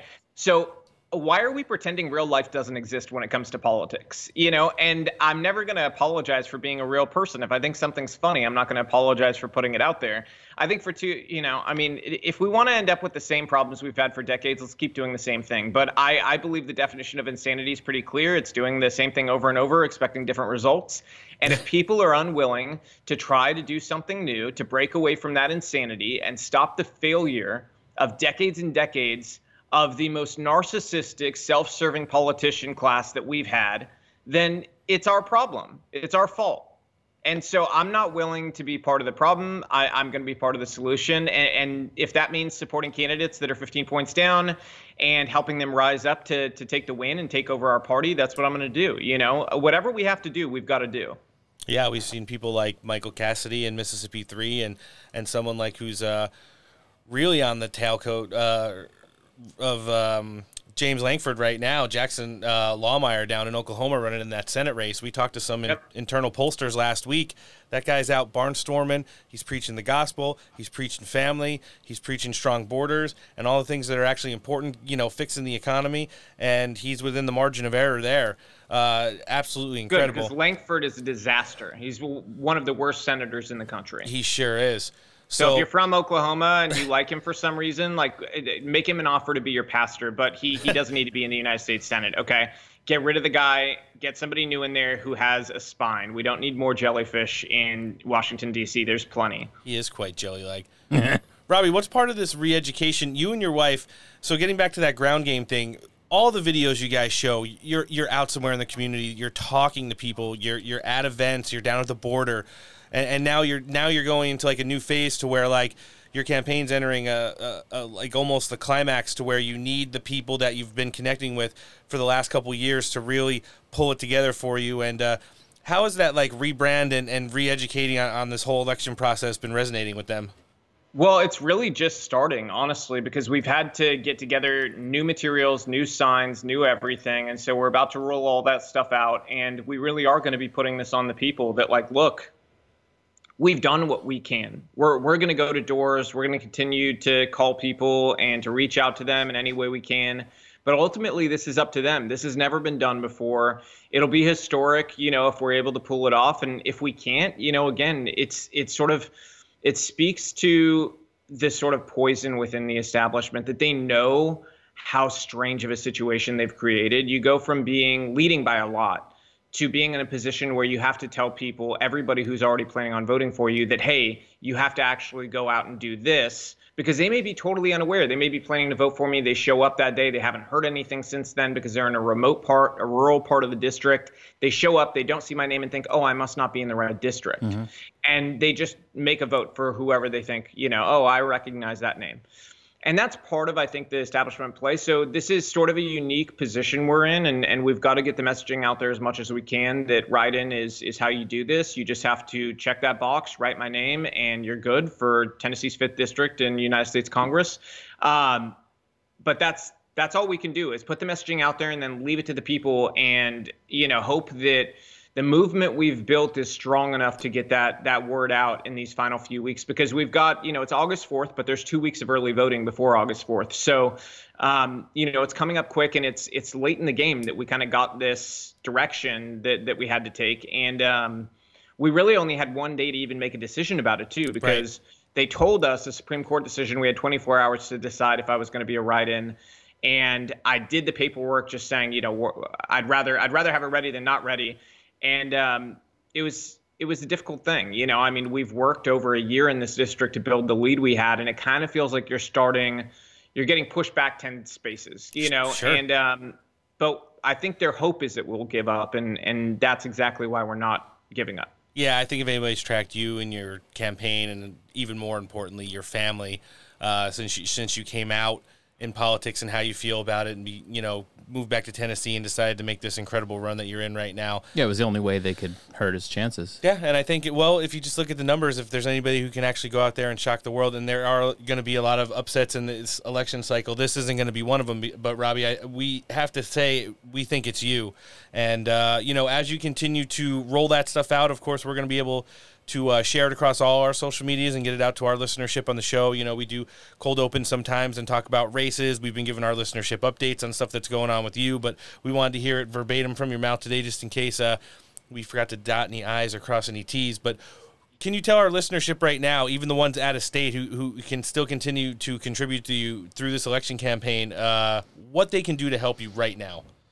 Yeah, contributions help a ton because we're having to reprint signs. You know, basically every sign, we have thousands of signs out in the district. They all have to have an attachment added to them to let people know to write in. And then we also have to produce thousands more signs for these last few weeks that are, you know, very direct in terms of how you do the write in and everything and those education materials for door knocking. So you can donate at starbuck2022.com. Um, it's S T A R B U C K 2022.com and you know that's that's all it goes into is that ground game you know that it helps a ton. And that's the only way we're going to win this race is by translating you know the movement we had into understanding what they have to do going forward. I will say this one encouraging thing a straw poll was sent to me last night uh, for the fifth district that i didn't even know about. And um, it had me as a write-in option on it and we were winning with over 50% of the vote. And the second place candidate was i think at 16 so that was encouraging. I wasn't expecting that um, because it's kind of in alignment with actual polls from Sure. before. Now the question is, can you get the messaging out quickly enough to the district for people to show up and have that translate into actual votes? You know, this is really the first time that I know of in history for a House race where you know this has happened where somebody with the highest name id with a lead got thrown off and has to then translate it to write-in lisa murkowski had a similar situation in Yeah. the senate but she, she also had like 14 million dollars to do that messaging over the course of months. You know, we have a few weeks to to get it across. So, you know, we're gonna fight. We're gonna do everything we can. But um, you know, no matter what, I think the message I've given to the Tennessee establishment is you're not going to get rid of me or the movement we've built. Um, if you are somehow successful this time, we're only going to come back stronger and we're going to replace all of you. So, you know, you can delay the inevitable, but it's still inevitable. Yeah, you you've really uh, you know planted your roots there, and, and just to see how that movement is growing out in Middle Tennessee is something awesome to watch, Robbie. And we'll of course be looking to uh, have you back after the primary with, with a full update and, and, and see who hopefully you'll be taking on in, in the general election. And I would like to say that when you do pull it off and you do win, it's going to be a very telling thing for the how the country's going right now, which is going to be a positive. Yeah, I mean the, the Tennessee GOP has turned Tennessee Five into a bellwether, um, like a true one. Like uh, this would be the grassroots one where you literally have to write in the candidate that you want to win, even though you know he he's at the top of the polls and uh, resonates the most within the district. So.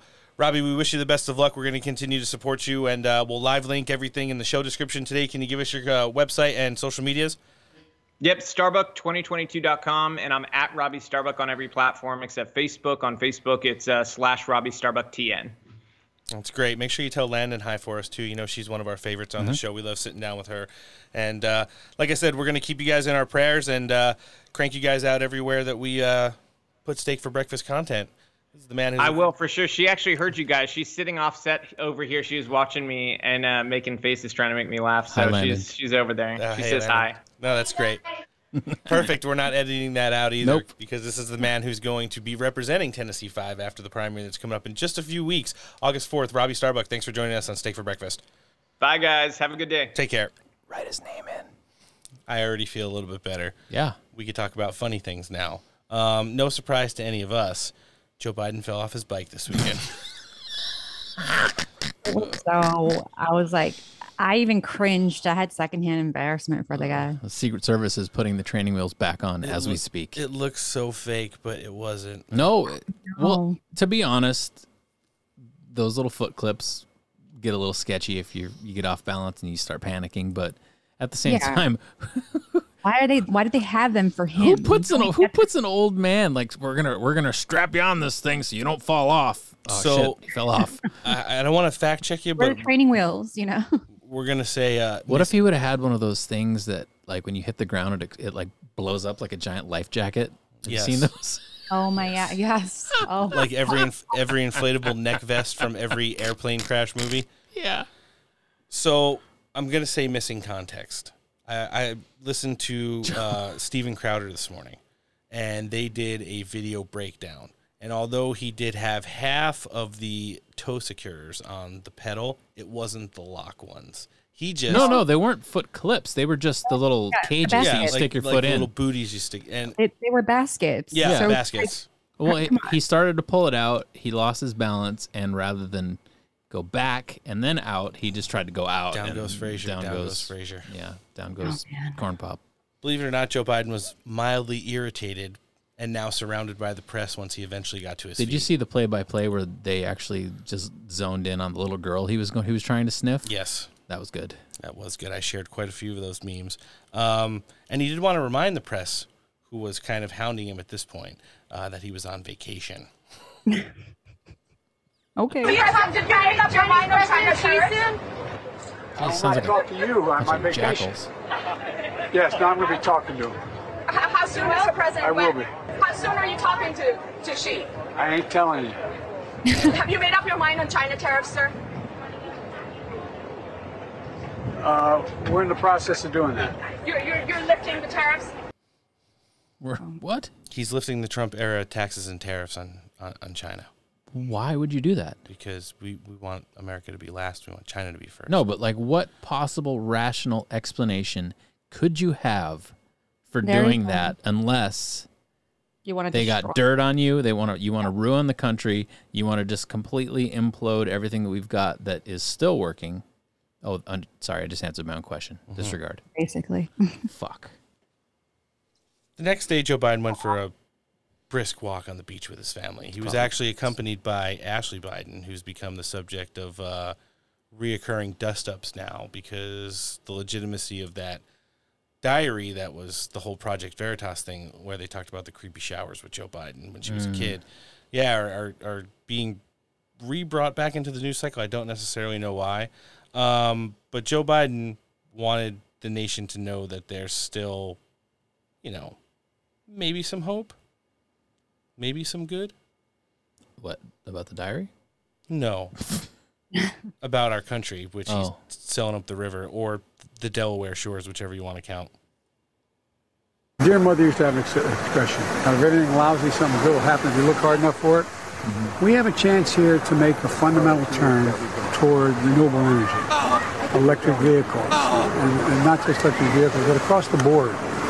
And, uh, and that's something we should be, my team is going to be sitting down with the CEOs of the major oil companies this week and uh, try to get an explanation how they justify making $35 billion in the uh, first quarter. Are you planning to sit down with oil and gas CEOs, No. Mr. President? Why, why is that, sir? because my team's going to do that. Okay. But you did that with retailers and logistics companies and consumer companies. Uh, because I had it already done. How, they can, how can they have What? Didn't he just say a second ago he was going to sit down with them though? He said Right. he, he did say he and his team first, but then as soon as she asked him, "So you're going to sit down?" No, stop it. said my team. Not by myself. I I just cannot imagine being on his staff and just like, like KJP is just gonna be like, "Fuck, now I gotta." Oh, put they that love it. one out. I'm they, just gonna. they love it. They love it. They love this. You think? Yes. Just remember the picture of the entire White House staff. Well, maybe Jen, they get paid more every time he fucks up. Like, all right, there's your bonus. Jen Psaki in the center when Don, when they were doing Barack Obama welcome the Trumps to the White House, and, and they were all standing there with their fucking arms crossed across the Rose Garden, like staring at him with mean mugs. Do you remember that picture, Antoinette? Right? Which one? when when, when Donald Trump was coming to the White House for the first time, and he met Barack Obama and, and Big Mike on the porch, and Yeah. the entire Obama. The yeah, yeah, where they were, they looked, they all looked so pissed. Yes. Well, like not just pissed, but like defeated and Yes. like, mm, And- yeah. Well, and it was a photo op just for them to look all It looked like a high school like picture, like a picture of a high school, like a the opposing team from high school. Like they were gonna, they were going to start snapping. yeah, like giving you dirty. Yeah, exactly. Like giving you dirty looks. I just sent it to you guys because I keep it in my favorites. Mm. But uh, yeah, that look right there is what you need to, uh, what they need to harness. I remember Jen Psaki's face most of all. and that's all- well, her and Susan Rice are standing right next to each other. Um, Biden then lashed out at a reporter because, as you could tell towards the end of that clip, he was starting to get. Why is Macaulay agitated. Culkin in that photo? It does kind of look like him. oh my Um, god! I was like, wait, where? don't worry, that guy's probably in a cabinet position now. Uh, but you know, they started to pepper him with questions, moving away from energy and towards what we're all considering as a, recep- uh, a recession. Uh, Rep. Clyburn from Democrat from South Carolina was actually on Fox News yesterday with Neil Cavuto, and Neil Cavuto asked him if he thought we were in a recession. Kind of framed the question to kind of like see if he could save Biden, and he's like, "Oh no, absolutely." He's like, "If I go to the grocery store and the shelves are empty." We're in a recession. If I go to the gas pump and it's six dollars for gas in South Carolina, we're in a recession. He's like, if I need stuff and we can't get it, we're in a recession.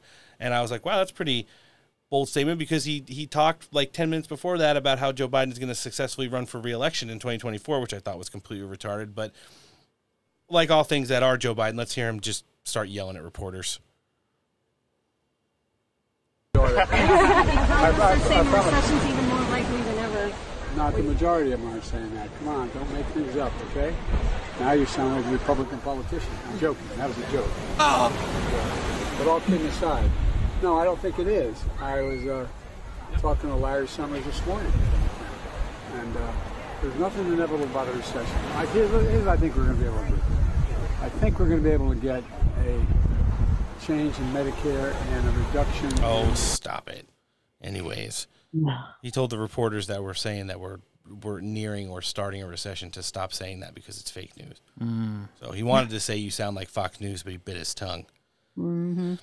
We certainly are. I mean, if, if the entirety of the country is not, I could tell you places like California, Nevada, New York, where else? New Jersey, Connecticut, Michigan, all those places, the blue wall states, Pennsylvania, I'm sure for a great part, because of how their energy sector has been absolutely decimated uh, by Joe Biden era policies, they're in a recession. Might not be middle America right now totally, but we're, we're pretty much there, uh, especially with the inflation rate set to go up at least two and a half points over the course of the next two months. We just got to continue to, uh, you know, focus on the good things like getting these America First candidates in and, and, and stopping this administration's agenda. Speaking of which, um, former Steak for Breakfast interview ditcher, Mm. Mayra Flores, who won an amazing House seat uh, about a week and a half ago in Texas 34, first time that a Republican has ever won the seat in 120 plus years.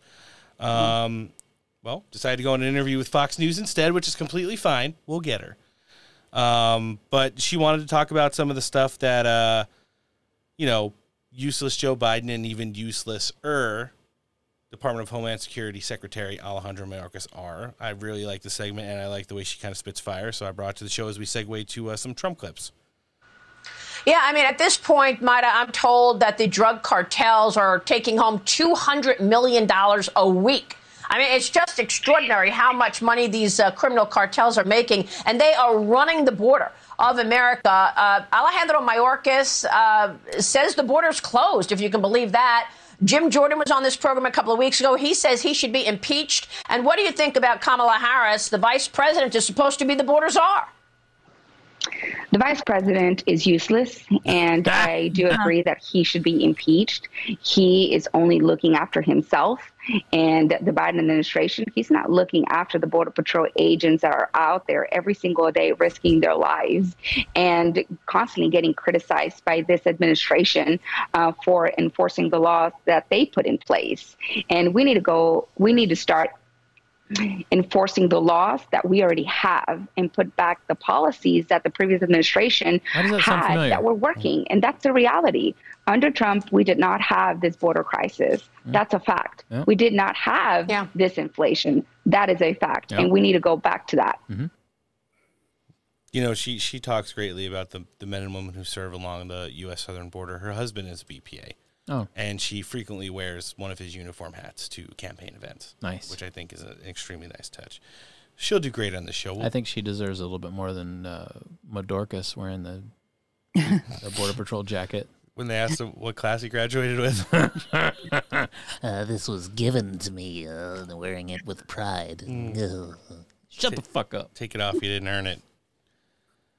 So Donald Trump spoke in day two at the um, the American Faith and Freedom Tour or Freedom and Faith Tour, and uh, had a couple. You know what? He did go in on Adam Schiff, but I think he's going to go in on Adam Schiff a little bit harder at the Trump rally this weekend because they're going to have January 6th tomorrow, which is Wednesday.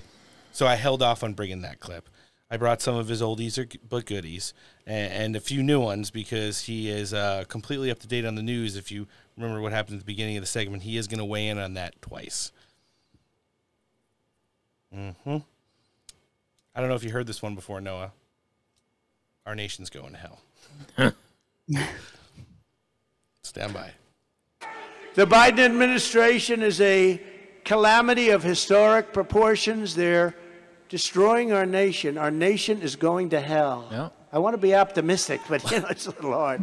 I'm saying I want to give a nice optimistic speech. A little bit hard right now, but we're going to get it back, and we will make America great again. Again. There was a really big crowd there on the second day. Do you think I can get a hat that says that? Make America great again, again? Yes.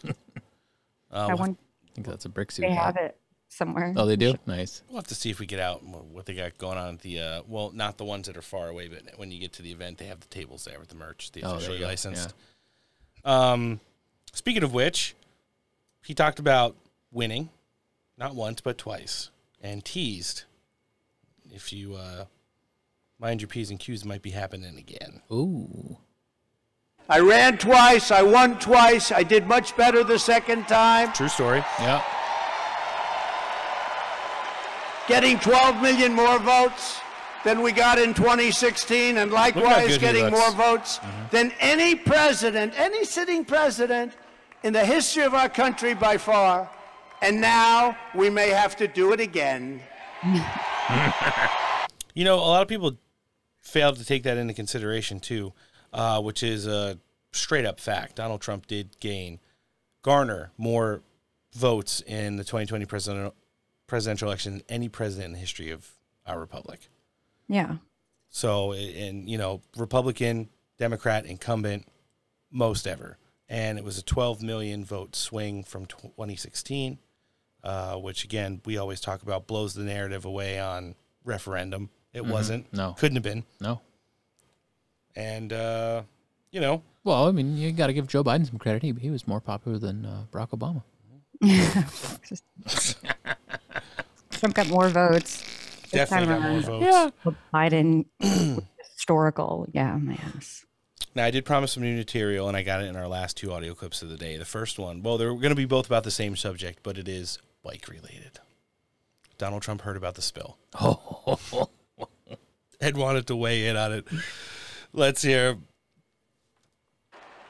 But no, we do hope that Biden's okay. Because that was a hard fall. That was scary. That was a hard. Did anybody see it? Nope. of course not. Well, we wish him well in that respect. When I was president, we didn't blame Putin for every problem. We just got the job done. We got it done like nobody's ever got it. Nobody's ever gotten it done. Now, you know, he was talking about geopolitics right there, but you know, when he saw that there was a uh, pretty good reaction from the crowd, he was going to circle back to it. And uh, in our last audio clip of the day, he talks about the uh, prospective of uh, probably not being a bicycle owner. It's a disgrace what they're doing to our country. But we can erase the calamities of the Biden years. All it takes is a House, a Senate, and a president who will put America first. Yeah. One of the greatest travesties of all is to see a person in the White House who, even after years of political experience, has absolutely no clue how to be the President of the United States. And I hope he has recovered because, as you know, he fell off his bicycle today. no, I'm serious. I hope he's okay. fell off a bicycle. Damn! Oh. I make this pledge to you today I will never, ever ride a bicycle.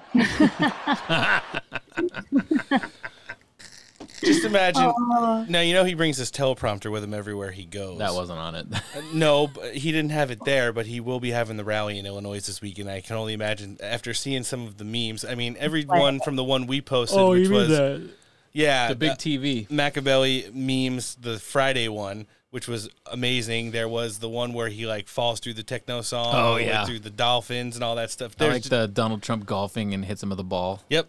And he's throwing a hat at him, mostly peaceful. Did like uh he fell and then he removed him from the bike and did the opening scene of Tony Hawk Pro Skater. So that one was also good as well. And uh, you know, we'll we'll just have to see what he brings to the show on uh on Saturday. But let's not get too far ahead of ourselves. We still got three great America First guests coming in right now. And uh buckle up, it's gonna be a pretty biblical ride. Buckle up, buckaroo. There you go. All right, joining us next on the show today. It's his first time jumping in on Steak for Breakfast, even though we've had the candidate whom he represents. This is the campaign manager for Adam Laxalt, Mr. Ryan Hamilton. Thanks for coming on Steak for Breakfast. It's a pleasure to be here. Thank you for having me today. Sir, the pleasure is all ours.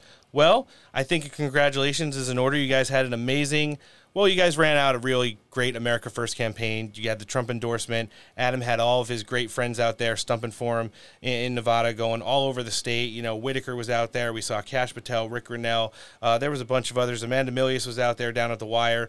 And a lot of the great friends of Steak for Breakfast. And uh, it was really pleasing to see that that message that he's pumped out on this show, I think he's been on three or four times with us, really resonated with the people there and surged him to uh, an amazing victory not too long ago in the uh, Nevada senatorial primary. You know, it's very gratifying to work with Adam. You know, he's been behind President Trump and the America First agenda uh, since day one and was one of the precursors of Trump here in Nevada as Attorney General, always pursued a policy that benefited the people of the state and the country first and foremost. And uh, it is very gratifying to work for a candidate who's been consistent. And uh, really, I think our time has come uh, with respect to this message. I think a lot of parents are fed up, a lot of people in the middle are fed up. It's the first time uh, that I'm aware of in my lifetime where there's not really going to be a pivot between primary and general election issues. Mhm. We're going to be talking about inflation. We're going to be talking about uh, the outrageous cost of housing here in Nevada, in Henderson, in Reno. It's very difficult to uh, be a single person and afford a place to live and have very much disposable income left over. And that doesn't even begin to talk about single uh, family housing structures, which are almost prohibitively expensive for families here in the state. And so all of these issues, uh, you know, for the last 10 years, the people in power have ignored these issues and they've just become uh, too big to ignore anymore. And I think the the people who are going to look the smartest in the room are the people like Adam who have been behind these policies for, for years now. Yeah, and, I think that was like the biggest message there. You know, Vegas, there are parts of it that are that are transient in regards to people coming and going. It's it, you know whether it be with business or pleasure, vacation, and stuff like that.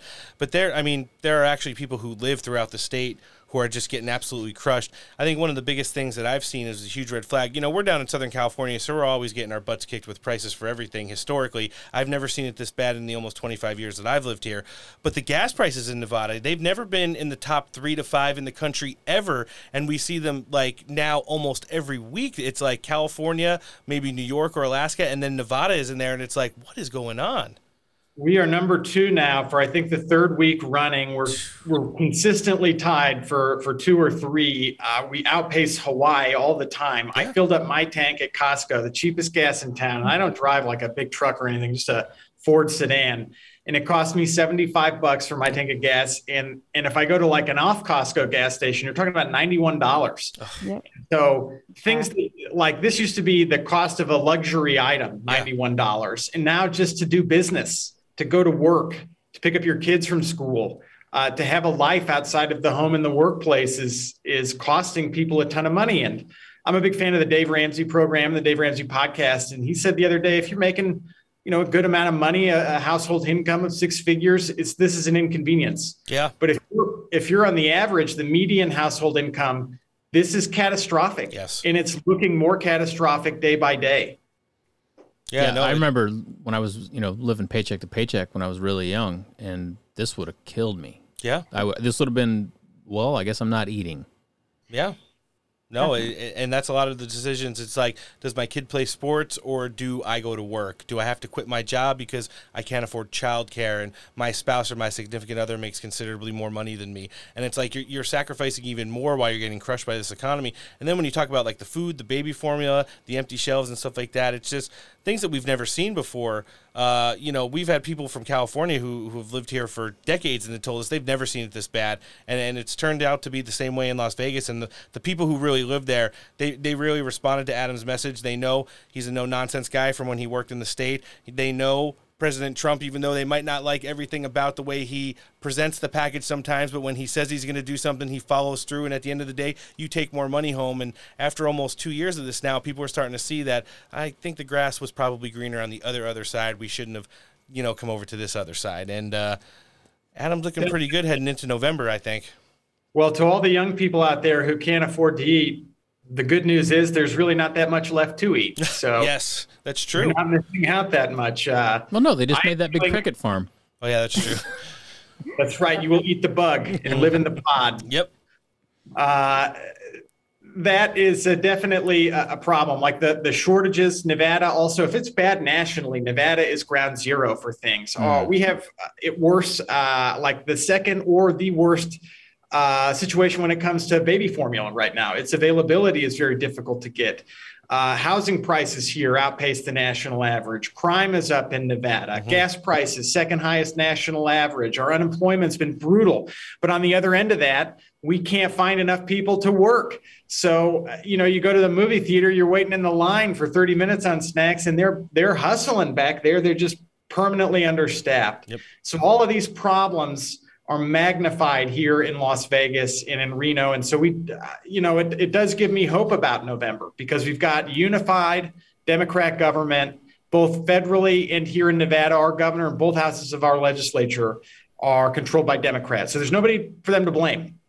And in fact, it's been very interesting living in Laxalt world the past couple of days because Cortez Masto is hoping that the voters of the state are going to believe that Adam Laxalt, who's been a private citizen for the past four years, is responsible for things like the cost of diabetes medicine, Oh God. right? That he's responsible for the, the cost of inflation somehow. And that's just a really tough argument to sell.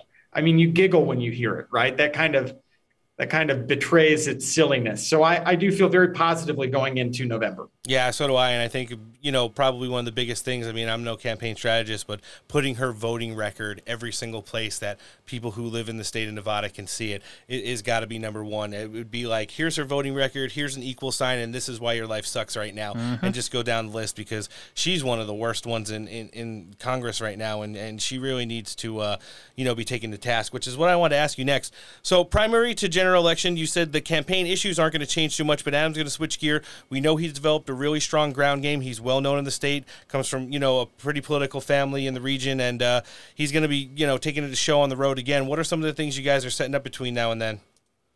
I mean, the, the reality in Nevada is you have to go to these nonpartisan voters, these independent-minded voters, and you have to make uh, make them have a relationship with you and make them understand the importance of these issues. And the good news is, is that they pretty much already understand the importance of these issues. Sure.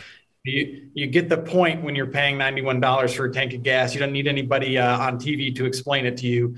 Uh, which may not be the issue for some. It may not be the case for some historical issues. You know, school choice. A lot of people that you know that requires some explanation.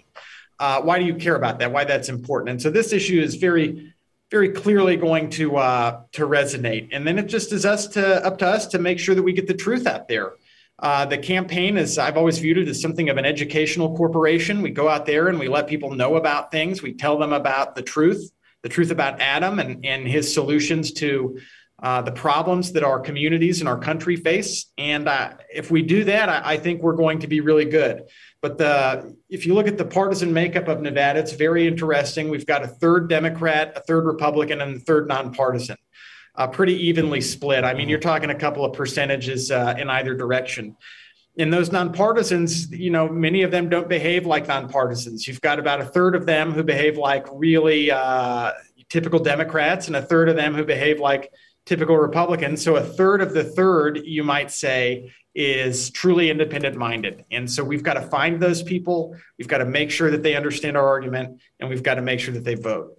And the campaign, you know, it doesn't get, um, I think a lot of people might try to sell a fancy product, but at the end of the day, the toolbox is limited. You know, we have a website, we've got, we reach people literally any way we can. If you have a cell phone, we're going to be texting you. You'll be cursing our name by the time we're done with the campaign efforts.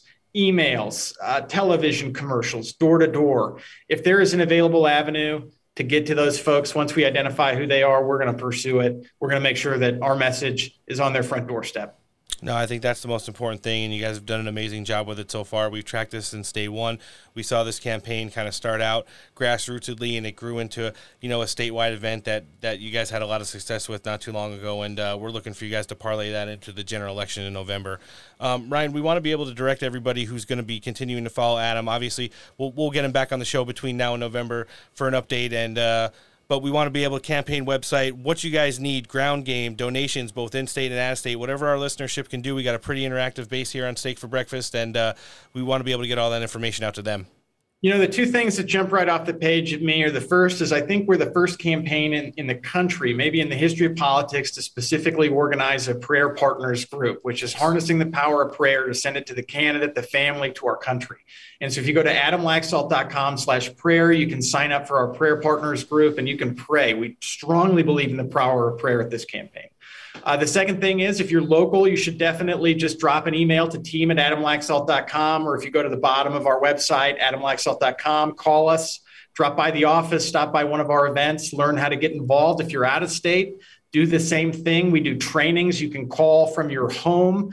Uh, you know, we can set you up on calls that you want to do. We call people to recruit them to come to our events. We call people to let them know it's time to vote. I mean, we call people with every kind of message. And these are simple, easy. You know, you're not calling uh, a Democrat trying to get them to vote for a Republican. You're Right. calling uh, a friendly, easy audience. So there's uh, a way to get involved from for anyone, no matter where you are, that really runs the gamut. If you're willing to pray, we'll take it. If you're willing to call somebody in Nevada, we'll take it. If you're willing to knock on your door uh, of somebody in your neighborhood, we'll take it. If you're willing to table for us at a, community event, we've got a table team set up that, that we can get you engaged in. So, really, if you've got any interest at all, we've got a place and a landing spot for you at the Laxalt campaign to contact your neighbors and other people and make sure, as I said, that our message is on the doorstep of Nevadans so that we can really change the trajectory of the country going into this election. Yeah, we, we've really educated our listenership talking about all these races across the country, and we know Adam's senatorial race right now is one of the ones that can uh, flip the power in the Senate, and it's uh, at such a crucial time for this country. We have to be able to put the brakes on this administration from top to bottom, and uh, winning power in the Senate is where we start, and it looks like it's starting in Nevada. Yes. Yes, God willing. And in many other places, you know, hopefully it starts on the Eastern time zone. And by the time it gets to us, we're just uh, the cherry on top. But uh, we hope to deliver one way or another. Absolutely, and uh, we'll look to have you back as well, Ryan. It was great sitting down with you today. We're going to live link everything for uh, the campaign and the show description, and uh, like I said, we'll get together with Adam between uh, sometime now and November. Absolutely. Thanks, man. It's good to uh, to be on the program. And this is the campaign manager for the America First Trump endorsed senatorial candidate out of Nevada, Adam Laxalt. Ryan Hamilton, thanks for coming down on Steak for Breakfast. And see you later. Thank you, sir. Joining us next on the show today, he's the mayor of Orland Park, decorated veteran and successful small businessman who will put the people over politics in the 6th District of Illinois. He's running an America First campaign. He's back on Steak for Breakfast. Keith Pekau, thanks for coming back with us. Thanks a lot for having me. It's our pleasure, sir. How's everything going with you? I'm assuming busy. Uh, yeah, it's very busy. It's actually, I think, slowing down a little bit here the last week. I mean, I, I think people are uh, kind of tired of all the mailers and all the TV ads and everything else they're getting for the governor's race and everything else. Yeah, it, it, it, it's pretty spicy in Illinois right now. Uh, I know President Trump's going to be there this weekend. And uh, what are the people in your district? I mean, listen, last time you were on the show, you kind of laid it out for us. You went and delivered. You talked about crime, you talked about jobs, you talked about budget. You said things, you got them all done. You parlayed that now into a U.S. House race. And uh, how are the people, you know, taking that in and processing it as we're getting closer to the uh, primary now? I think we I think we look pretty good. I think people um, recognize that uh, you know I'm the one person that can take this seat back from the Democrats, and so I think we have a lot of support on that. And obviously, since the last time we spoke, it's even shifted more from uh, a little bit away from crime, and now all you hear about is inflation, inflation, inflation. When gas is six dollars a gallon. Yeah, um, the economy I think is probably at the top of everybody's. I mean, there's like certain things that you know, national security, the southern border, crime, all those things resonate. But when you're talking about the blue collar, middle class families, the people who live in Illinois 6, it has to be the economy right now. Like gas prices are through the roof. You've got food double, triple the prices of what you can find. Uh, just from like a year ago, and, and you got a lot of empty shelves. You know, I read a, a, an op-ed today that said uh, the the Biden administration did this huge grandstanding about bringing baby formula in, but after like that rollout weekend where a couple planes flew some in from like Australia and Europe, the shelves are empty again.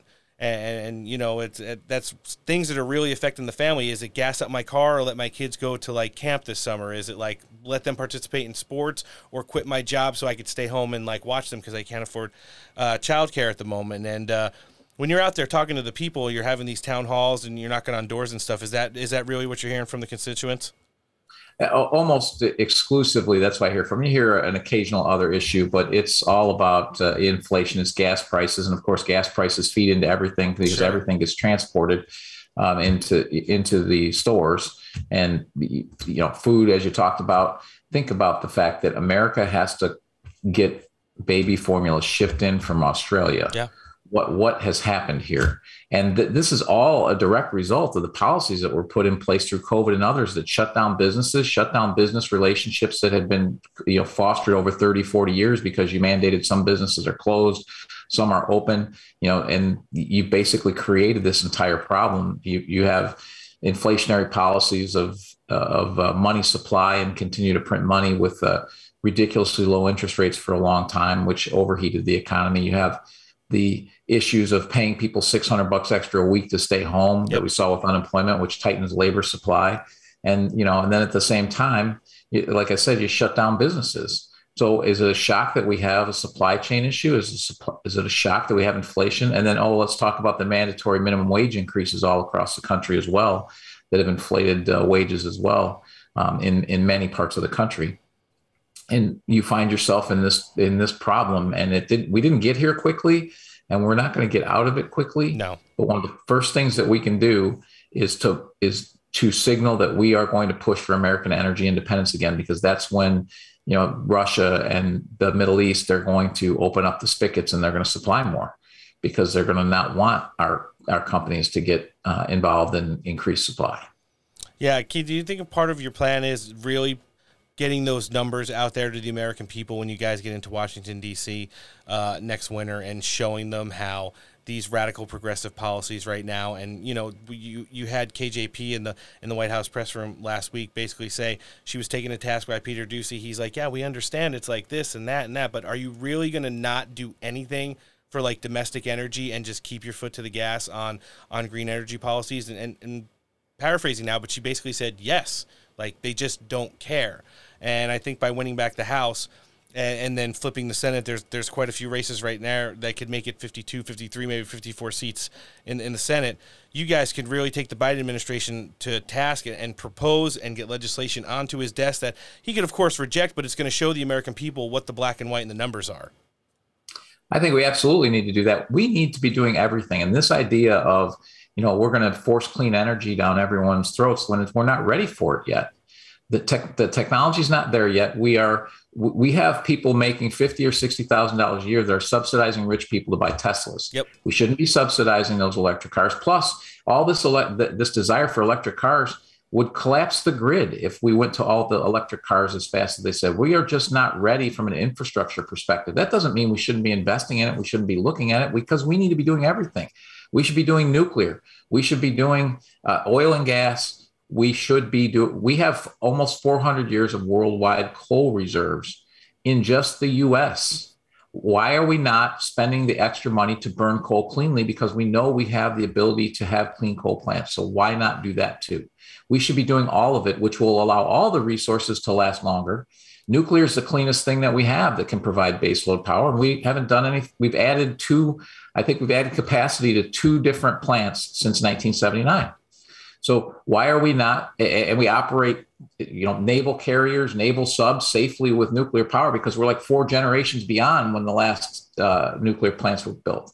So we should be doing all of that. And at the same time, let's look at those other energy solutions that we need to have uh, for for the future. and implement those as they become technologically feasible and and become economically viable. And that's what we haven't been doing. Yeah, we certainly haven't. And, and at the end of the day, we've let it slip so much, and now it's really crushing the American people. And uh, I'm sure the people in your district are feeling, it. like you say, it's some of their biggest concerns. W- what do you have coming up right now between now and the primary, uh, Keith? That that are really uh, some of the big items on your on your agenda. Do you have any town halls? Are you guys going to have any more debates or forums? Uh, what's what's the schedule looking like? And then can you give us a primary date? There's no more uh, debates or forums. And so I have a few private events, and then mostly we're just out walking and knocking on doors and trying to get people to get out and vote. That's the that's the big push for the next week. The prim- primary date is a week from today, so it's June 28th. Yeah, we're gonna live link that in the show description today, and then can we get your social medias uh, or your campaign website? Uh, campaign website is uh, keithpekau.com. So K E I T H P E K A U.com. Uh, we got uh, we were attacked today by uh, malware, so it was just a matter of time, I guess, when you're the front runner. Yeah, it sounds like you might be right over the target if that's what's going on there. Mm-hmm. Right. And, and then, then uh, Facebook's Pekau for Congress. And I think you can link to everything else from the web- website. We'll live link those in the show description today. And then heading into the summer before the uh, primary elections, we're going to be looking to have you back, Keith. Uh, we wish you the best of luck in uh, continuing your campaign and, uh, you know, wish you a lot of success in the uh, primary election next week. Thank you very much. I appreciate it. Thanks for having me on. Look forward to talking to you again. Same here. This is the current mayor of Orland Park who's running People Over Politics in Illinois 6th District as his campaign platform. Mr. Keith Pekau, thanks for coming on with us on Steak for Breakfast. Thank you. Take care. All right, joining us on the show next. Uh, he's coming in from Houston today. He's going to be bringing a little bit of different flavor to Steak for Breakfast, probably uh, needed in these times. Pastor Michael Petro, thanks for coming on the show. Hey, fellas, it's good to be on the show. Uh, I appreciate what you guys are doing, and yeah, we we you know we're in the fight, I, and uh, we're starting to we're starting to get ahead here. No, you, you make a lot of sense, and it's the first thing I want to touch on with you. Now, there's probably some economists and political pundits who could spin what's going on in this country in every way, shape, or form. Um, there is a huge spiritual component that goes along with all this. We don't talk about it enough on, on political shows, but it, it, it, starts like in how the country, in the direction it's going right now, and it goes all the way back to what's going on in the home and in the schools, and it's it's that it's that spiritual warfare component of it, and and if you just look at the last year and a half, uh, and and how this country has taken a downward tick, you know, I saw Fox News reported the other day, I, I saw a poll, seventeen percent of the of the nation uh, doesn't believe in God uh, mm-hmm. and, and doesn't have God in any way, shape, or form of their life or their family's life and stuff like that. And that was just highly disturbing to me. So I think it was almost so beneficial to our listenership to have you coming on this week when when, when we're seeing you know the country in, in such a crossroads right now. What are you seeing from you know your side of the aisle? Uh, well, I, I think a lot of what you're saying is true. I mean, our country was founded on uh, Judeo-Christian principles. You know, when we talk about the pilgrims when they came here, our, our country was founded as an experiment. Uh, basically, it was to become the new Jerusalem. Mm-hmm. Uh, our founders were, were Christian. The people that wrote our Constitution were Christian. I come from the state of Pennsylvania, the 13 colonies. Uh, you know, you couldn't hold office unless you were of a good Christian principle, uh, character and we have we're losing that. The first shots fired in the Revolutionary War were pastors and Christians uh, that started this this whole experiment off. We have been infiltrated in this country with an evil that I believe is is completely uh, demonic, satanic and I, I, believe there's a lot of that uh, just by what we see happening in media. You know, a lot of people don't realize that the signs that are being flashed by a lot of the musicians, rappers, these are satanic symbolisms yeah. and things that are being said. And, and, you know, if you watch real closely, you'll even see politicians doing some of this stuff. And they're they're doing it for a reason. Um, it's it's it's it's their way of saying, "Hey, we're we, we got you know are in control. but on the flip side of that, I'm watching things happen within the church that are amazing. Literally, uh, this past week we had a meeting with five, uh, 300 Hispanic pastors that are getting ready to pull together probably at least another, I don't know, seven or 8,000 pastors to do a meeting where we're going to go into those churches and say, hey, you should not be voting for things that are not of Christian value. Uh, when you talk about abortion, when you talk about all these different things that are going on, you know, people are realizing that there's there's there, there's a big rift between our government and the church right now. And the bottom line is there's a move happening within the church. Christians are waking up, Christians are getting in the battle. People do not understand why Biden and the Democratic Party is so hostile against the people of this country. It's because the people of this country stood up in the last election and said, We don't want you people in there.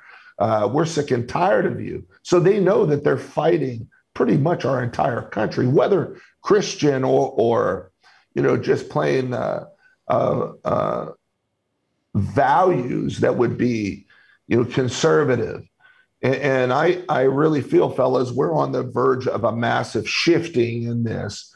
And uh, if they can't steal any more elections, we're going to win this thing Mm-hmm. hands down. This is, to me, this is you know a Pop Warner uh, uh, team going against uh, you know the Pittsburgh Steelers. It's just not going to happen. I mean, I believe that's where this thing is at. I, I've talked to, being a pastor, I get to talk to everybody from all different sides. So many Democrats I'm talking to, and even in California, are, are saying we're done with the Democratic Party. When you see guys like uh, Bill Maher saying you guys have moved too far to the Yeah. left for me. I don't even want to be part of what you guys are doing no more. And now these guys are sound Bill Maher is sounding more like a Republican than a Democrat. And then when, when you see his crowd cheering for really Republican principles, that's that says something. Mm-hmm. Yeah, I mean, uh, you know, one of the things that he's been pointing out a lot recently is the attack on the middle class, uh, the family unit, uh, the hypersexualization, and uh, you know, educational indoctrination of children in the Yeah. schools. And uh, you know, when you say this, this administration has been lashing out against the American people because they know uh, that is their goal. Uh, we've seen over the past several decades, you know, elements of communism and Marxism be infused into this country. And, uh, you know, for, for decades we heard, oh, you know, just leave the teachers alone, leave the teachers alone, leave the teachers alone. And look where we're at now, where we're having Yeah. like, you know, all this crazy stuff, uh, replacing the American flag with others in the classroom. And it's just, you know, the, these assaults are coming from every angles. We just can't really worry about the political spectrum uh, when, when you when you take into account they're going after like you know public places and, and what you could say and what you can't say and what they're doing to your children and you know it, it's one of those things where we've never really seen anything like this before and uh, I think the pushback like you you uh, speculate is going to be a lot bigger than people were thinking. Yeah, well, I, there, there's no doubt. There's, I think there was a, a big pushback back in 2020, but I think it's going to even be worse now because I I just see too many people saying enough is enough. Mm-hmm. Uh, I have a lot of friends that are black pastors that have been Democrat their whole life. Their churches, they've they've told their churches, I, I'm moving over to the Republican Party because uh, the Democrats don't stand for this, this, this, this anymore. And you know what? Their people follow them. It, it's just it's just common reasoning at this point that people are seeing that this is, this has gone past politics. This is really another agenda, and people are waking up to that agenda. And uh, these are tactics that have been used in the past by communist governments. Uh, you know, th- there's nothing new here. The thing is, the, the great thing is, is we have a military that's basically a Republican military for the most part. We, eh, you know, even with a few people in right positions, can't can't make that change. We have law enforcement officers for the main part that are conservative, uh, valued. We have the people in authoritative positions, especially our sheriffs, our marshals, which are a big part of of our defense. Um, these people are are on our side, and and we got the majority of the country that is, uh, you know, uh, conservative. And we we need to understand. E- even a lot of Democrats are actually conservative. They just they've just you know done what they're been told or, or think what is truth, and it isn't. They're being lied to, and they're realizing that. so when I see people coming out now and just saying enough is enough, I mean, um, I, I said it a while back. I said, you know what? You're really going to see with this whole LGBT issue with with uh, gay rights and and uh, transgenders. I said when you see this hit the fan and it starts coming into the schools, and there's an open push for and there's an open push for power. There's going to be a shift real fast, Sure. and that's exactly what happened with Disney. Disney got they got smashed because parents said, you know what, I- don't care about Mickey Mouse and Donald Duck enough to have my kids be indoctrinated with this stuff. And now you see what's happening because the majority now is standing up and saying, no, no, not my kid.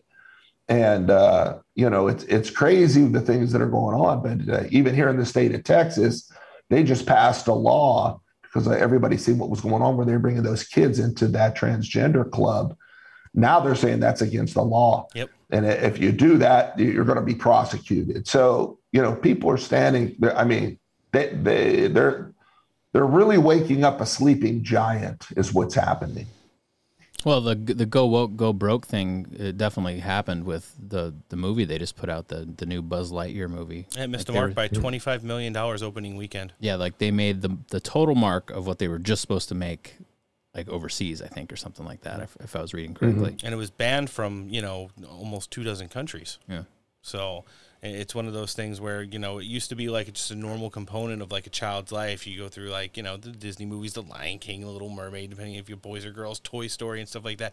And now it's like they just want to, you know, we took our kids to see that movie, and that whole portion of the movie was completely forced and didn't need to be in there. It- It gave no uh, component to the story, and they did things that were impossible. There was a girl girl relationship, and then all of a sudden they have kids uh, on a place where the, you know there's not like adoption services there. They were stranded on like some random planet, and they made it seem like that like that whole thing. It's just like you know it went right over both of my kids' heads because there was all the Toy Story characters and stuff like that, and Buzz Lightyear. But you know, well, it's a virtue signal for Yep. the adults. It, the, the kids, They it- just had to have it in there. It's slight indoctrination for the kids, and it's just virtue signaling for everybody else. Yep. Look at how inclusive they are, and then Mm. they missed the mark by twenty-five million dollars opening weekend. How's that working out for you? They get lapped by Jurassic Park, which was an awful movie as well.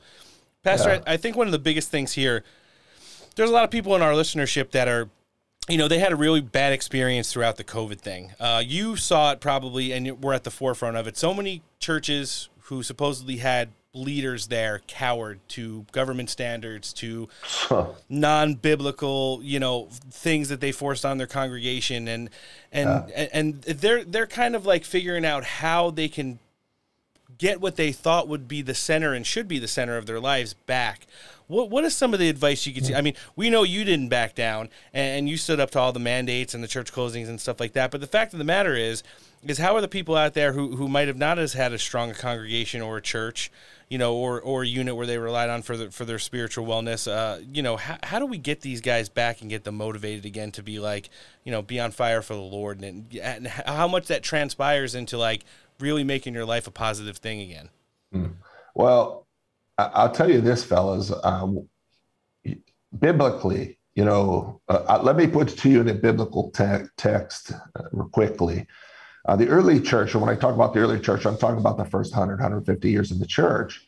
They all taught that uh, in the days of Genesis, that the Lord created the earth in the sixth day, the seventh day he rested. But they also liken that to six days of creation as far as God's plan in the earth, or if a day was equal to a thousand years, like the Apostle Peter talked about. So one day for every day of creation was also equal to a thousand years. Mm-hmm. So they believed that there would only be 6,000 years before things would actually go back to the way it was in the Garden of Eden. And they believed that that 6,000 years would be a battle between evil and good. And so if, if you take Bible chronology, from the time of Adam till the time of Jesus was 4,000 years or four days, and from Jesus till now is two days or 2,000 years. Mm. So we're at the end of that 6,000 years. So this battle, I've been talking about this for for years now, about five six years. I said we're in the time frame where there's going to come a switch, and we're going to see a battle for evil against good, but it's going to be God's kingdom that's going to come out, and there's going to be this transition. There's going to be this change. But Jesus also talked about a great falling away, right? Uh, if you look at that word falling away in the Greek or Hebrew, it speaks about those that were once in truth and have left the truth. So I don't see a church. I see some of it will, will repent and come back. But for the most part, it has left truth. It has walked away. And that's why we're seeing the things in the earth that we're seeing meaning the church has opened the doors for this evil to come in. Some of the churches in alignment with it, they're in alignment with LGBT. There's stuff coming out every day, pastors saying they're really transgenders. Uh, there's a few of them right now in the Methodist Church. Uh, the Methodist Church right now, Baptist churches, they're cutting away over like a thousand churches right now mm-hmm. that have said we're not no longer following your principles. We're going to go over into LGBT principles and and God loves everybody, right? Well, God loves truth. He just doesn't love everybody. That's biblically right. And I'm not saying anything against uh, people that are gay or LGBT or homosexuals. I have those people in my church that have been converted. So, and, and when I say converted, it's just not uh, it's not lip service. They've been transformed where God has healed them, transformed them, they no longer have the desire to be with the same sex. Uh, they actually now are, uh, you know, they're, they're interested in the opposite sex for the first time in their lives. So you can't tell me it's a gene. You can't tell me it's biological. This is a spiritual problem. Mm-hmm. And, and, and we need to get back to the biblical principles that Jesus walked in. So what I've seen happening in the church, I expected it to happen, but there's coming I, you know, I'm, I'm, I'm friends with Leigh uh, Dundas, a, a, civil rights attorney, right? They've done a big study into what's going on in the military and all the people that have come down with heart attacks, sicknesses, uh, mental lapses, mental uh, problems that have taken these COVID shots um, over and over and over the, the news is coming out that this stuff has been really bad. The uh, insurance agencies, their claims are up. I, I want to say it was like 700% Oof. by people that have been vaccinated. That's, this is just the tip of the iceberg. Right. But there's going to come a backlash against pastors that have forced their congregations to be vaccinated, that have forced them to wear masks because when they these people start understanding what has happened and where that I have pastor friends that have died that I begged not to get vaccinated and they're dead now. I have one person, uh, a, a, friend of mine, a pastor, that basically his organs in his body started shutting down when he was in Peru. And basically, they, they had to get him back here for to survive. Uh, he lives, he's still alive, but he's, he's deathly sick now. Uh, I had an uncle, I've had relatives that have passed away right after their vaccinations. Uh, I have cousins that are still sick. I, I know brilliant men, business owners that you know you would say something to them and they they they come right back with a joke or something some pun that was hilarious and now they can't even talk to you and, and hold a conversation because they're mentally gone right there's coming a big backlash in the church and i really feel a lot of people are going to leave those churches to come into ministries, one, that are going to say, hey, I, I, you know, I told my church uh, at the beginning of this whole thing, I, I seen the fraud for what it was, you know, uh, and what was going on. I told my church, I said, if you're a Democrat, you can leave. I don't want you here. We're not in one accord. We're not on the, we're on the same page. You just need to go to another church that's going to put up with that baloney. Because when you're talking about what the Democratic Party believes, you can't be a Christian and believe that stuff. And guess what? All my the Democrats in my church came up, repented, and said, "You know what? You're right. You you made it plain to us." And that's all the pastors need to do. They need to quit being being wimps about this. They need to quit being sheep, and they start need to, they need to be shepherds. They need to be leaders. But that's the problem in our churches today. We got too many followers and not enough leaders in the body of Christ. So I see a shift of people coming out of those churches and coming under churches that are you know, pushing this. Uh, uh, I don't know if you're uh, familiar with Rashid Buttar. Uh, Rashid, uh, Dr. Rashid Buttar, uh, I, had a conversation. I interviewed him a while back, and he told me, he goes, anybody that's gotten the vaccination is going to be dead in two years. Uh, he was also talking uh, about a, a, study that was done by uh, Mont, uh, Montagne. Uh, I can't remember his name. He was a French virologist that won the Nobel Prize in medicine for, for the finding out what AIDS was and also creating a drug uh, to battle against it. But he said also that everybody that's taken this vaccination will be dead in two years. Yeah. So I just had a meeting with uh, an interview with uh, Rashid. We're, we're good friends, and Rashid was telling me that we have found a way to get this stuff out of people's bodies. And right now we're we're taking it and we're using it on a few people.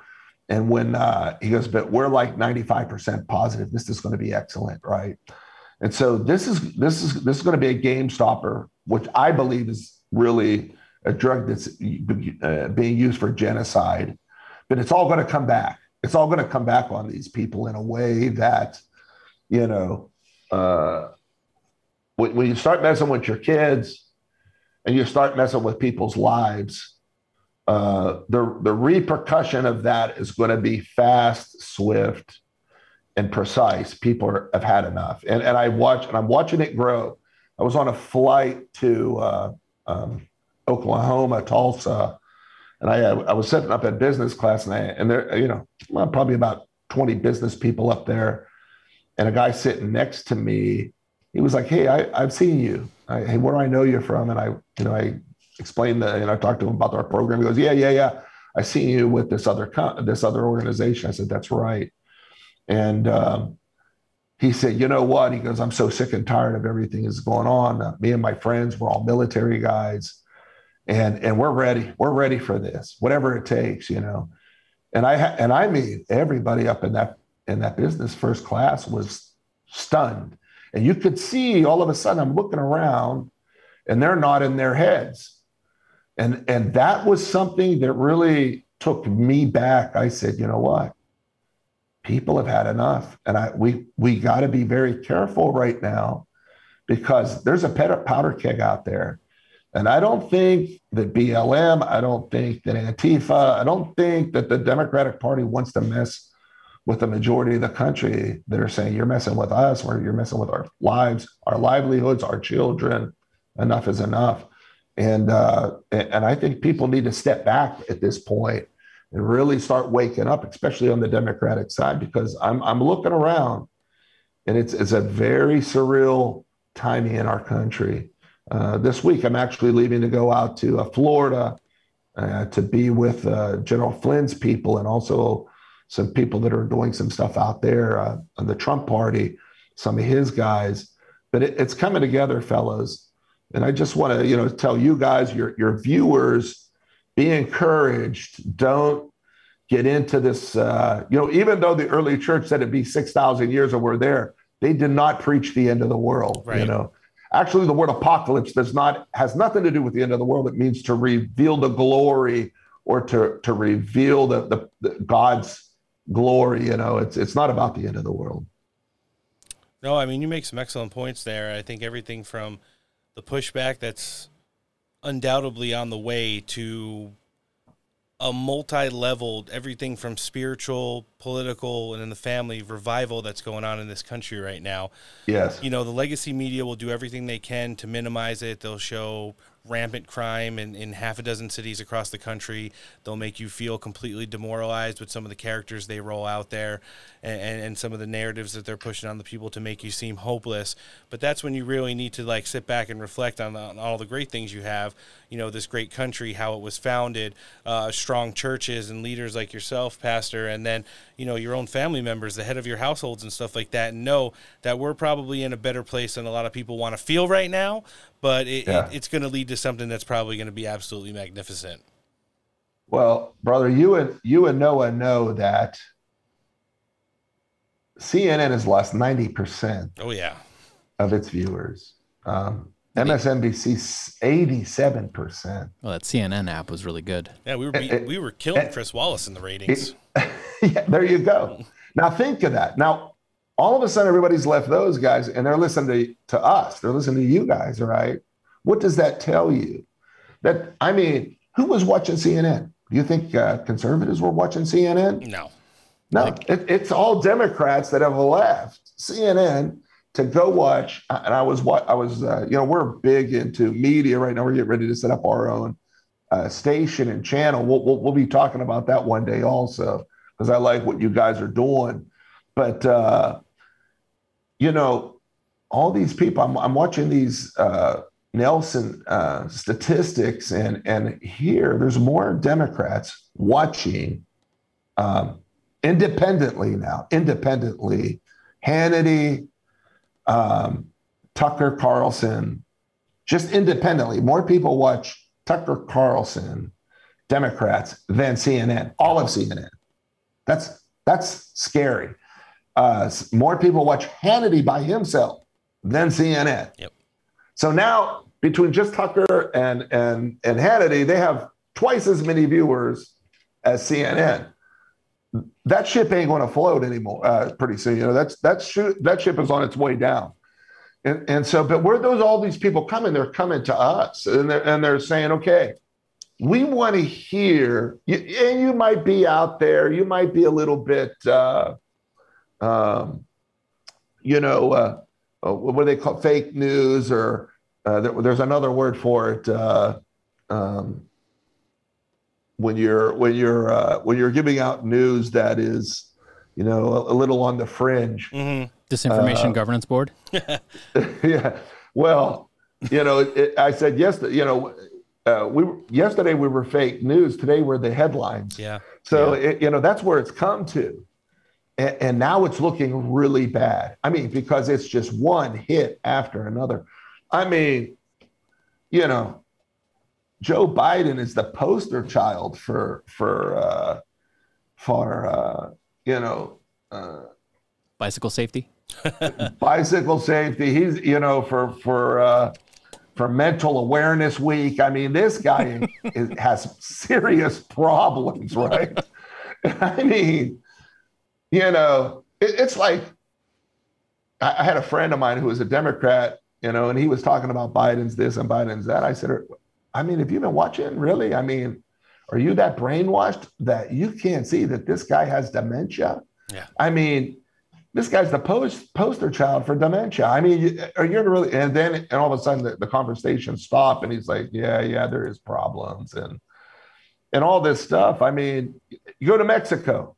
You guys are you guys are close. Go down to uh, go down to Mexico. Look at the shelves in in the grocery stores. They're packed. Look at the formula section. It's packed. Look at the gas prices. They haven't changed an entire year in Mexico, and all of a sudden, it's only us that are that are going through these problems. Well, people are seeing it. You know, they're realizing something is happening in our country that's trying to, uh, you know, to take us out of the picture because we're the ones that that have to be pushed out in order them, for them to do what they want in the rest of the in the rest of the world. You know, when you mm-hmm. talk about the new world order, that's biblical also. Yep. How did these guys in the Old Testament talk about a one world government when it took them a year to go to the next country on a donkey? I mean, come on. I mean, there's so many things in the Bible that, that are impossible that only only God could have known that stuff and gave it to us. But uh, we're there. We're there in a big, we're there in a big, glorious change that these guys are are getting ready to be pulled down. Yeah, I like it. That's that's- that's very uh, great way of looking at it, Pastor. We want to be able to direct our listenership to uh, find you and, and and hear your message. It's it's the first time you're coming on the show with us today. I'm thinking that it's not going to be the last. I really enjoyed this segment with you, and uh, we of course would love to have you back at some point in the future. Uh, yeah, man, uh, I appreciate that, fellas. I, I know that, uh, man, we're just scratching the surface. But if people want to get a hold of us, uh, they can get hold of us at vohnews.com or michaelpetro.com. And uh, I mean, we have a lot of articles, a lot of things. A lot of our vir- our, our uh, uh, videos have been going viral. Um, we, we we're also we work with a lot of doctors, uh, like I said earlier, Dr. Rashid Buttar, uh, Dr. McCollin. I mean, we actually have people working with them directly. There's people in our ministry with work with General Flynn. Um, um, I don't know if you know who Patrick Byrne is. He, he wants to come to our church. He's the guy that caught Hillary Clinton in the pay to play. So we we get some pretty good information. I'll just say that. And uh, you know, it's let me tell you something. I mean, I know when, when you control the media, you can you can put up any narrative you want, but people are not believing that narrative no more. And, and you know, what, what, our country got to come back to prayer. And like you said, it's got to get back to prayer in the schools, prayer uh, in the home, and, and people got to get back to this moral. Um, you know, when I talk about moral, I'm not talking like uh, you got to live like Jesus exactly. I'm just saying, for the most part, most people can't even believe a lot of the stuff we say because they really have a, me- a moral way of thinking. And they're thinking, how can people really be this bad? You know, but it's true. Uh, there's there's a lot of evil. I, we have a girl in our church who's uh, who's an actress. You don't want me to give her name out right now. She's very well known, very famous, and a lot of stuff she's telling me what's going on in Hollywood with the uh, adrenochrome and stuff. She's told me stories that it's true. It's really happening. Uh, I mean, this is satanic stuff, right? She, she's to the she's come out of there now. She's selling her house and moving out here to Houston to be with us. But Nice. she's saying, I, "I've had enough. I can't take it no more." And a lot of people, producers, in that same thing, fellas. Yeah, they're uh, well producers like Robbie Starbuck got into politics. Now he's running for a House seat in Tennessee Five. He's one of our uh, recurring guests on the show, and we, we appreciate people like that who are able to uh, get out of Hollywood and uh, get into the right stuff. So speaking of right stuff, make sure you write Robbie Starbuck in. Oh, there you go. Pastor, we're going to live link your uh, websites in our show description today. And like I said, we will be uh, looking forward to having you back at some point in the near future. Yeah, fellas, I'm looking. Where, where are you guys at now? San Diego. Oh, you're. That's right. You told me that, San Diego. I keep forgetting about California. I gotta start praying for it more. Please do. Now, hey, listen. Did you see any Biden flags or anything when he was running against Trump, or did you see Trump everything? More Trump than Biden. I saw, I think, one Biden flag throughout Oh, the whole the, election. all the cycle. Biden stuff is evaporated now. it's And you- gone. You'll see the occasional bumper sticker, but it's mainly just because it's you know hiding a ding or a scratch. Yeah, there you go. And partially Marietta, scratched or off. holding the bumper to- on. Marietta, Temecula, all the way up through this, uh, all the way up and uh, San Bernardino. I seen one Biden flag, and Trump flags were everywhere. They were in everybody's lawns, everybody's front yard. You can't tell me that Donald Trump didn't win California. I don't doubt it. We we called the prediction that it was going to be a red wave, all encompassing the entire country, and it, I believe it was. Mhm. Yeah. Um, so we just didn't get the actual results. We had a couple water main breaks. You know what happens. Yeah. and some ballot harvesting. Well, you know, Dinesh D'Souza, he's coming out with another video, Yeah. another documentary that's going to show the uplink of where all that, that stuff come from. Oh wow. This is going to be a really, the 2000 Mules is going into a whole other release, and it's going to be, uh, there's not going to be nowhere to hide for these people. Yeah. We certainly hope that some justice is coming. Pastor Michael Petro, thanks for coming on with us today on Steak for Breakfast. Amen. Bless you, fellas. Have a good one. Super deluxe Tuesday edition of Steak for Breakfast today. Going to be a marathon. Definitely going to be worth it. And uh, if you want to hear the other 144 amazing episodes of this podcast, you can find us just about on every downloadable podcasting platform. We're on iTunes, Spotify, Podbean, Pod Addict, Google Podcast, FM Player, iHeartRadio, Patriot Podcast Network on the Roku app, and now we're on frankspeech.com. We're caught up on Roku now, pretty love- much. And we love pillows. Subscribe to the show and rate it. Leave a review. And don't forget, download, listen, like, follow, and share Steak for Breakfast content. Show creds go to all our amazing guests. Our little roundtable edition of uh, America First Greatness. Kash Patel, Max Miller. Catching up with Robbie Starbuck was great. Meeting Ryan, Ryan Hamilton, campaign manager for the uh, Adam Laxalt campaign, was uh, good to sit down with him for the first time. Circling back with Keith Pekau and uh, Pastor Michael Petro. Pretty fiery uh, mini sermon he brought to the show. Guys, don't forget to go out and throw some money at our partners because when you do that, All it does is help make small American businesses great again. My Pillow. Remember, commies are coming for the Giza Dream Sheets in the form of Walmart, ending their relationship with Mike Lindell. We support the apparatus that is the family known as My Pillow on this show, and when you enter promo code STAKE at checkout, you get big, big savings. Jump on the website mypillow.com promo, well, or forward slash stake. Or you can talk to a qualified pillow representative 1 800 658 8045. I'm tired, but I have on the top tier of ear gear. My beautiful over the ear headphones from Odyssey. Noah has the same ones on, but not. And uh, you got to get your ears taken care of and done up right. Odyssey.com is the website. Find them on Facebook and Instagram as well. Stay ready gear holsters.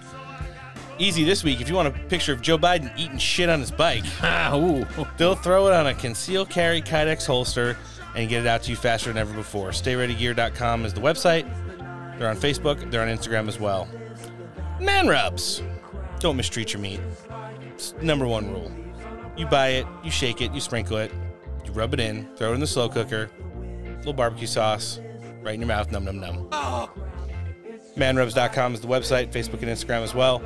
Mike down at West Coast Survival Arms got a pretty simple equation for all of your gun related needs firearms, parts, accessories, and ammo.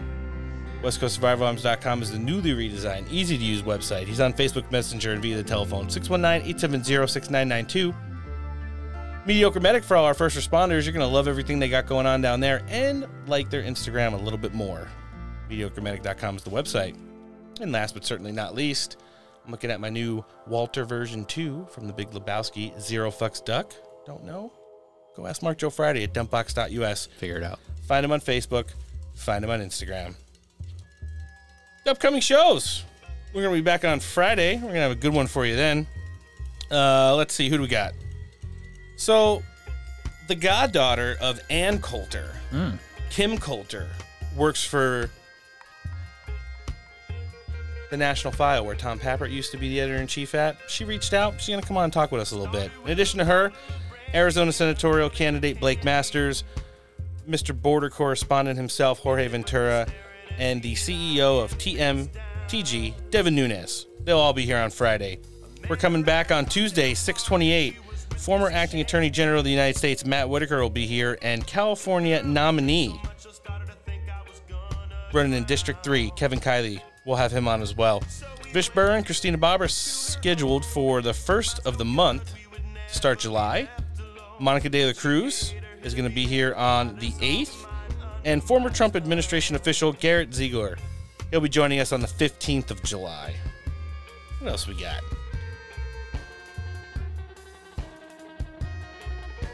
Friends of the week.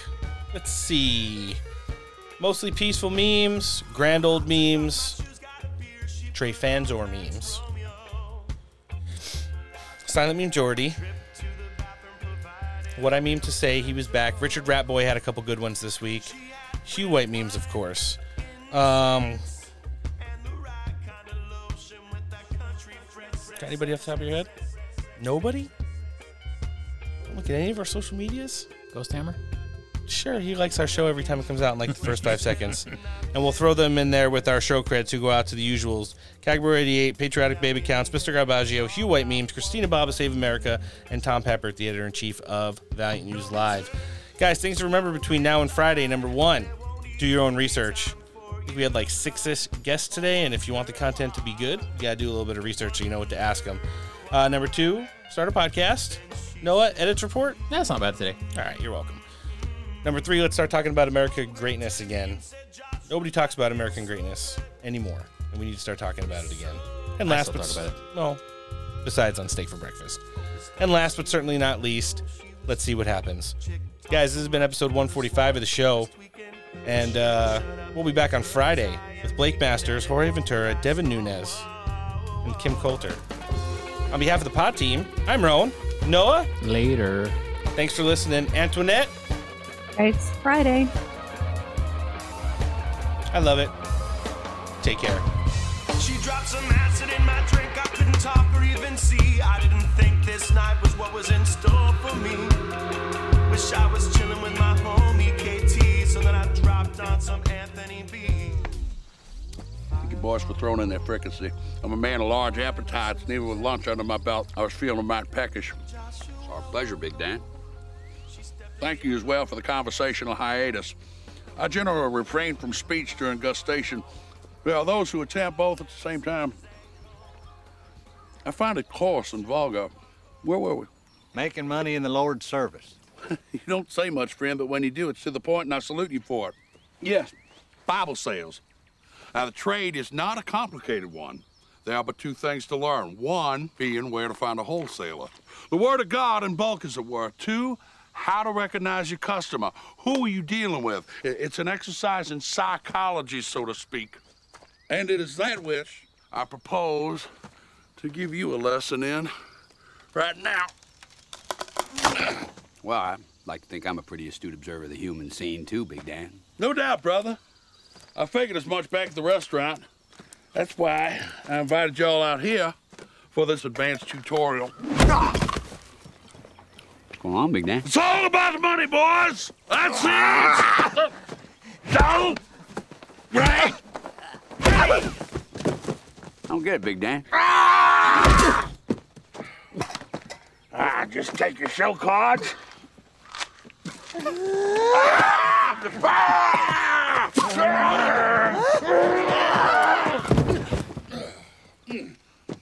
And whatever you got in the hole.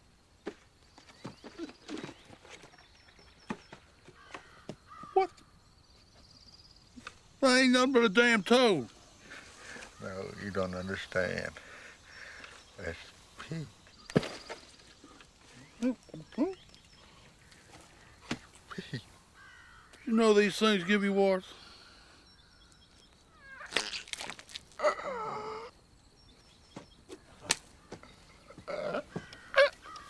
You end the lesson.